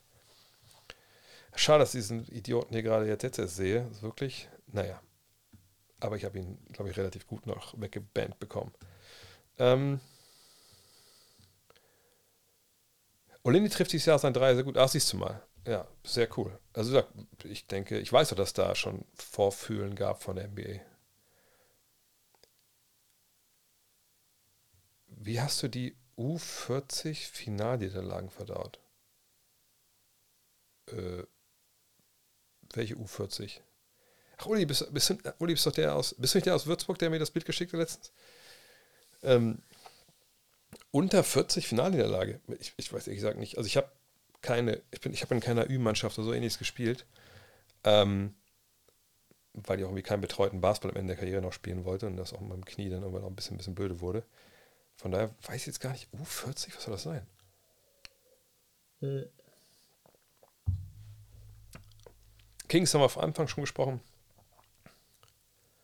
Ähm, glaubst du, Lamello hat S-Tier-Potenzial? Also, also Star-Potenzial? Oder was? Äh, ja. Ja, klar. Muss halt fit bleiben. Das ist natürlich bei ihm das Problem. Und äh, man ist immer jetzt ist fahrlässig zu sagen, hey, guck mal, sein Bruder jetzt gerade krass verletzt gewesen und gucken, ob der mal wiederkommt, ähm, weiß, wie es ihm geht. So weit will jetzt nicht gehen, aber natürlich muss er fit bleiben. Bisher war das nicht so unbedingt der, äh, der Fall.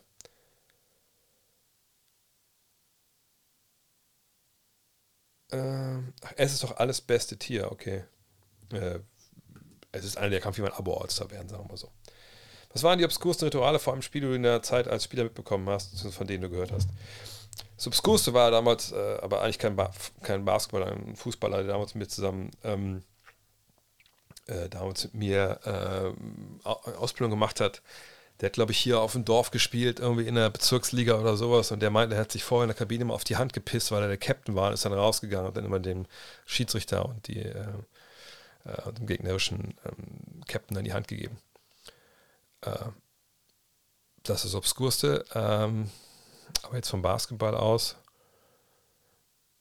Ich hatte einen Mitspieler in der zweiten Liga, der hat äh, der hat schon immer so frei, oder immer sogar, immer freitags, immer glaube ich nicht, aber öfter hat er freitags ähm, in seinem Warm-up trainiert. Und hat ihn aber auch nicht gewaschen dann, weil klar, hat er auch damals nicht unbedingt Trockner gehabt äh, zu Hause und hat er dann immer, weiß ich noch, Davidoff Cool Water reingespritzt und hat sich dann am nächsten Tag wieder mit warm gemacht. Das war, das war ein bisschen, bisschen, bisschen wild.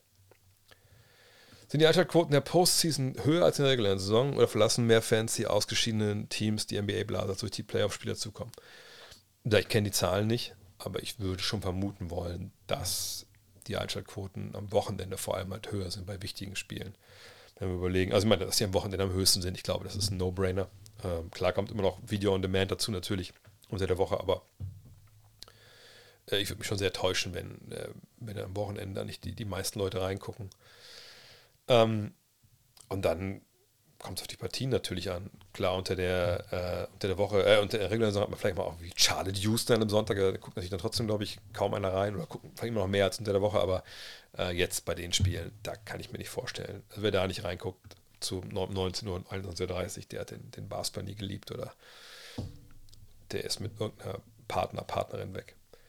Deine Meinung zu Kevin Jones? Wie gesagt, geiler Springer, für den Dank, ja, kurz erwähnt, über, ähm, über Elijah One. Geiler Anführer, geiler Leader. Ist er, ist er immer noch Bürgermeister von Sacramento? Ich glaube ja, ne? Ähm, Wurf war vielleicht, hätte, aus heutiger Sicht würde man sagen, er hätte besser werfen müssen, aber geiler Typ. Ähm, kein Abo-All-Star sicherlich gewesen, aber auch ein bisschen unterschätzt, glaube ich, in seiner Karriere. Ob Oladipo seine Form deutlich steigern kann? Nee, glaube ich ehrlich gesagt nicht. Also da ist es auch schon zu lange her ähm, nach seiner Verletzung. Das hätten wir jetzt schon gesehen. Wo finde ich den Pod, mit Tom, also NBA Prospects? Also es gibt von äh, Gut Next so einen, einen Premium-Stream, äh, wenn du bei patreon.com slash drehvogt äh, mal eingibst. Da kannst du, also ich glaube ich, für 2 Dollar kann man abonnieren, dann kann man die ganzen, da sind auch die Folgen, zum Beispiel Max, Interview mit Maxi Kleber ist dabei, das Interview mit Per Günther gerade, Interview mit, äh, mit Moritz und mit Franz Wagner, das gibt es alles da im Premium-Stream. Einfach da bei Patreon, also p-a-t-r-e-o-n.com slash d-r-e-v-i-g-t. Fällt auf, dafür sollte ich auch mal Werbung machen vielleicht. Äh, da kriegt ihr die ganzen Interviews. Äh, Storm postet es gerade rein. Ähm, ja, da gibt es das alles. Ähm, was denkst du, werden die Mavs das Boot jetzt zum Laufen bekommen und wie kann das so weit kommen? Habe ich letzte Woche schon mal trainiert, äh, äh, versucht zu erklären. Also, das war eine sehr austarierte Mannschaft im vergangenen Jahr, ne, Conference Finals. Ähm, jetzt muss man sagen, äh, ist es so, dass da mit Dorian Finney-Smith und auch Kleber, der jetzt verletzt war, nicht wieder richtig in Tritt kam, ähm, einfach wichtige, die wichtigsten defensiven Säulen so ein bisschen weggebrochen waren oder ganz weggebrochen waren. Im Fall von äh, Dorian Finney-Smith und Josh Green konnte es nicht alles auffangen. Ähm, von daher, ähm, ja, ging das ein bisschen machen. Und natürlich muss man auch sagen, dass dann Kyrie und, und, äh, und, Luca verletzt waren zwischendurch. Und da ist es einfach ein bisschen dahin gegangen. Und wenn man jetzt gehört hat, dass im Nachhinein auch, ich glaube, Kevin O'Connor hat berichtet, dass die auch schon im März schon tanken wollten, aber Kyrie und, ähm, und äh, Luca wollten nicht, dann kann ich mir auch vorstellen, dass da auch so ein bisschen so ein Riss dann äh, durchs Team ging. Und wenn du als Spieler hörst, ey, die wollen eigentlich verlieren, das kann ja auch zusammenschweißen, aber ich glaube, so wie die Saison gelaufen ist, erklärt das auch sehr gut, warum die am Ende auseinandergefallen sind. Jetzt im Sommer muss man einfach schauen, dass man 3D-Leute bekommt. Erstmal natürlich Irving halten Irving seine traden. Leicht wird das sicherlich nicht. Ähm, aber die Möglichkeiten ähm, sind immer da, also zumindest theoretisch. Ob es dann materialisiert, ist eine andere Frage. Äh, kannst du kurz erklären, was mit dem Halbkreis und dem Kopf auf sich hat? wer darf wie lange da stehen. Also dieser No-Charge-Circle darfst du stehen, so lange du willst, äh, als äh, Verteidiger, solange du jemanden verteidigst. Also eigentlich dafür das eigentlich das Ding nichts zu tun. Also diese defensive drei Sekunden in der Zone, ne, das lackierte Teil, sag ich mal, da darfst du 2,9 Sekunden stehen, dann musst du wieder raus. Es sei denn, du verteidigst jemanden, fest jemanden an, dann, dann darfst du da stehen, solange du willst. Der No-Charge-Circle und eigentlich nur eine Bewandtnis. Wenn jemand von außerhalb der Zone zum Korb zieht, dann musst du, wenn du einen Offensivfall aufnehmen willst, musst du außerhalb von diesem Kreis stehen. Wenn du da drüber stehst, also auf, auf zehn Spitzen vor dem Kreis und die hacken da drüber, dann darfst du das zum Beispiel nicht. Ähm, ne, dann ist es da auf jeden Fall dein Foul. Ähm, du musst davor stehen. Wenn einer in der Zone den Ball bekommt und geht zum Korb, dann kannst du auch unter dem Korb in diesem Kreis stehen, das ist kein Problem. Ähm, noch eine andere Sache, die wusste ich auch nicht, das habe ich letztens erst nochmal nachgelesen. Wenn jemand zum Korb geht und du stehst in dem No-Charge-Circle. Jetzt könnte man denken, okay, du darfst eigentlich nichts mehr machen. Doch, du darfst eine Sache machen. Du darfst gerade hochspringen, eben diese Vertikalität, Verticality.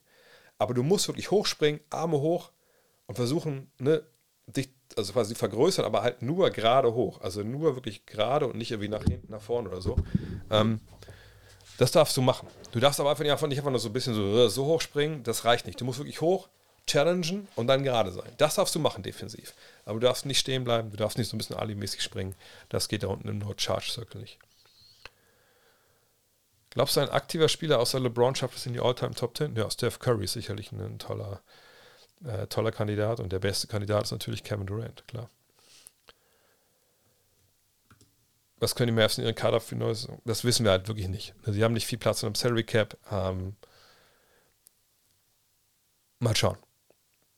Äh, es ist wirklich nicht leicht. Ähm, sie werden sicherlich gucken, ob sie ein paar Trades hinbekommen oder ob einen Trade hinbekommen, eventuell mit jemand wie Tim Hardaway, äh, mit Bertans. Aber dann muss man schon irgendwo anders Probleme, die anderswo, anderswo nicht gebraucht sind oder Probleme sind, dann muss man die holen und dann gibt man Spieler, zahlt vielleicht einen Draft-Pick oben drauf. Gut wäre natürlich auch, wenn sie vielleicht einen guten Spieler ziehen könnten, wenn sie Glück hätten in der Draft. Aber das müssen wir erstmal alles abwarten, ähm, auf welche Spieler wirklich dann ihre Optionen ziehen, etc. Äh, wirst du zur WM-Content und Streams machen? Ja, auf jeden Fall. Also ich wäre natürlich unglaublich gerne dabei. Ähm, ich war bisher nur einmal wirklich äh, so weit in Asien, äh, dass ich, äh, zweimal war ich da. Einmal Flitterwochen, einmal waren wir, war ich bei der bei Olympia in Peking.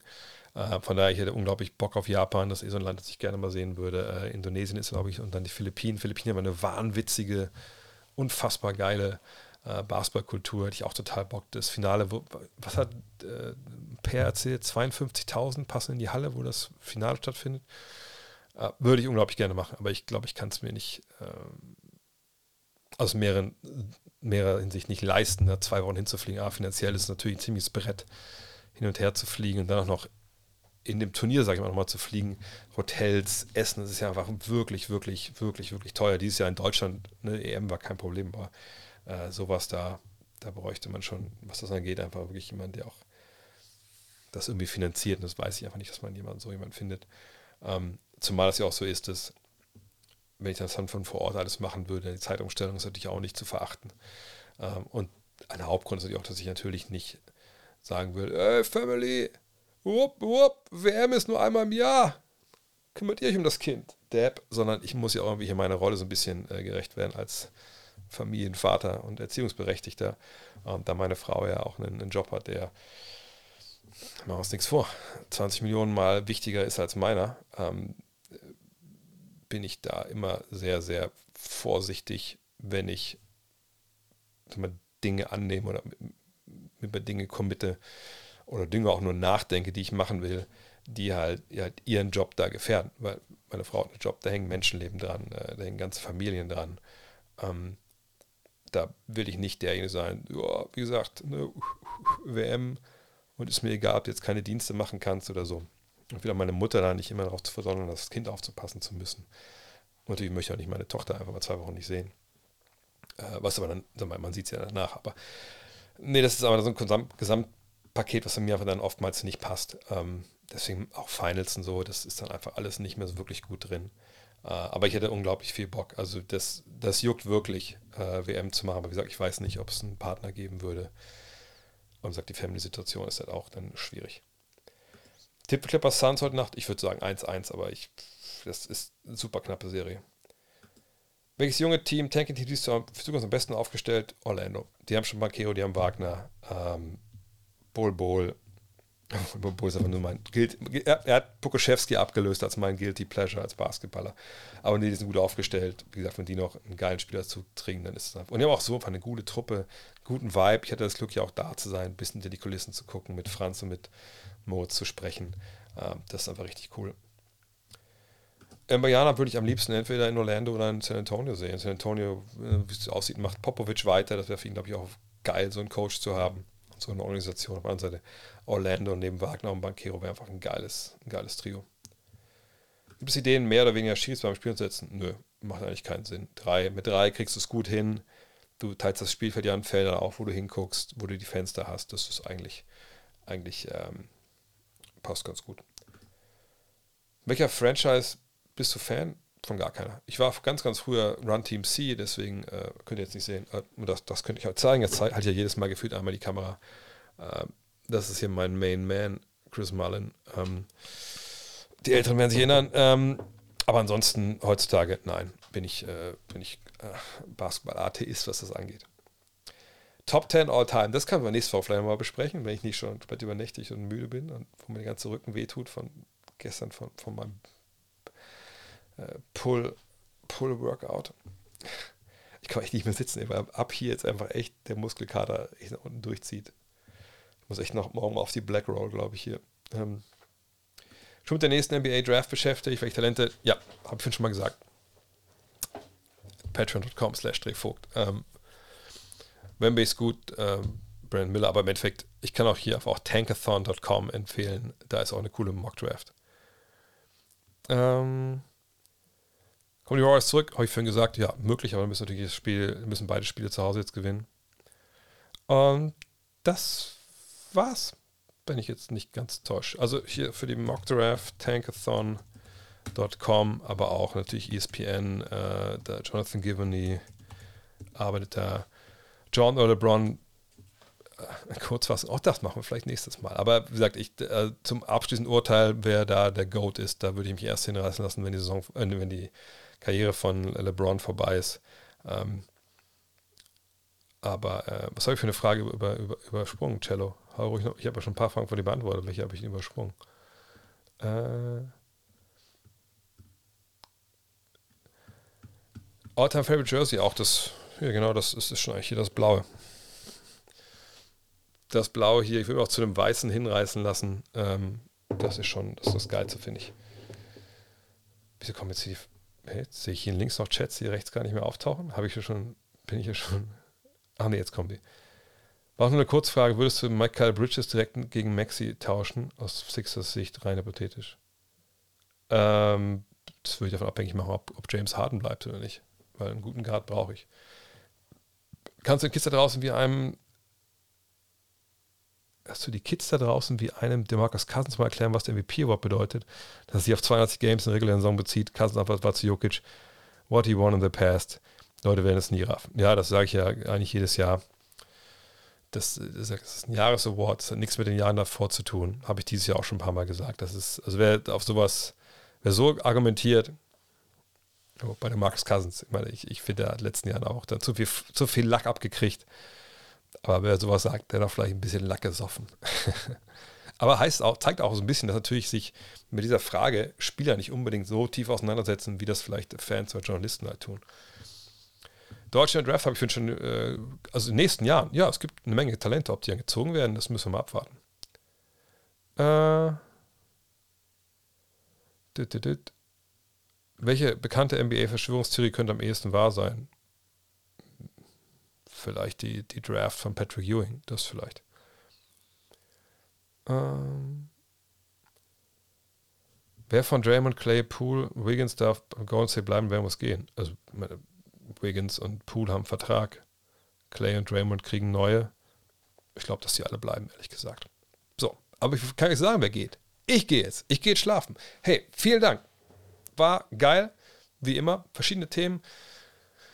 Leidenschaftlich wurde es auch. Ich glaube, das, das wisst ihr auch zu schätzen. Ähm, wenn ihr später dazugekommen seid, ähm, Paddy Spaghetti, habe ich von dir alle Fragen? Ich glaube auch, dass nicht alle Fragen hier jetzt es geschafft haben von dem Stream links, also von dem, was ich hier im Fenster sehe und was hier rechts bei mir landet. Vielleicht liegt es auch wirklich an der, wenn zu viele gleichzeitig äh, Fragen stellen, vielleicht. Aber gut, ich bin nächste Woche schon wieder hier. Und am Wochenende, das ist nämlich der Rauschmeister. Ich habe es letzte Woche gemacht, es war ein Erfolg. Ich mache am Wochenende auch wieder. Also es sei denn, die Familien machen einen Strich durch den Rechnung, aber es sieht eigentlich nicht so aus. Ich werde Samstag und Sonntag Pre-Game-Shows hier machen mit euch vor den äh, Primetime NBA-Spielen. Das heißt also so 17 bis 18 Uhr Stunden hinsetzen, ein bisschen was erzählen über die Games, die anstehen. Und dann äh, geht es danach weiter. Von daher gern weiterempfehlen. Wie gesagt, wenn ihr jetzt noch die Chance habt, bei, bei, bei allen, bei, egal wie Plattform ihr gerade seid, irgendwie zu liken, zu abonnieren, zu, kom äh, zu kommentieren, das hilft eine Menge. Also mir selber, ehrlich gesagt, persönlich ist es ziemlich egal, aber der Herr Algorithmus, ne, der, der steht auf solche Sachen und dann, wenn er darauf steht und ihr ballert jetzt die Likes da rein, dann kommen dann ja auch andere Leute dazu. Ich sage, ich habe das ja auch nicht so wirklich drauf, wie das funktioniert, aber das wird mir immer nur wieder geraten, deswegen sage ich es an der Stelle nochmal. Also, dann hören wir uns allerspätestens wahrscheinlich Freitag wieder. Ähm, Freitag geht es los. Ähm, weiter mit Fragen, äh, Podcast, könnt ihr keine Fragen stellen mir in den ganzen verschiedenen sozialen Netzwerken. Ansonsten sagt Samstag, Sonntag, Pre-Game-Show und dann kommentiere ich das Ganze. Wir hören uns schon irgendwo, oder? Also, haut rein. Ciao.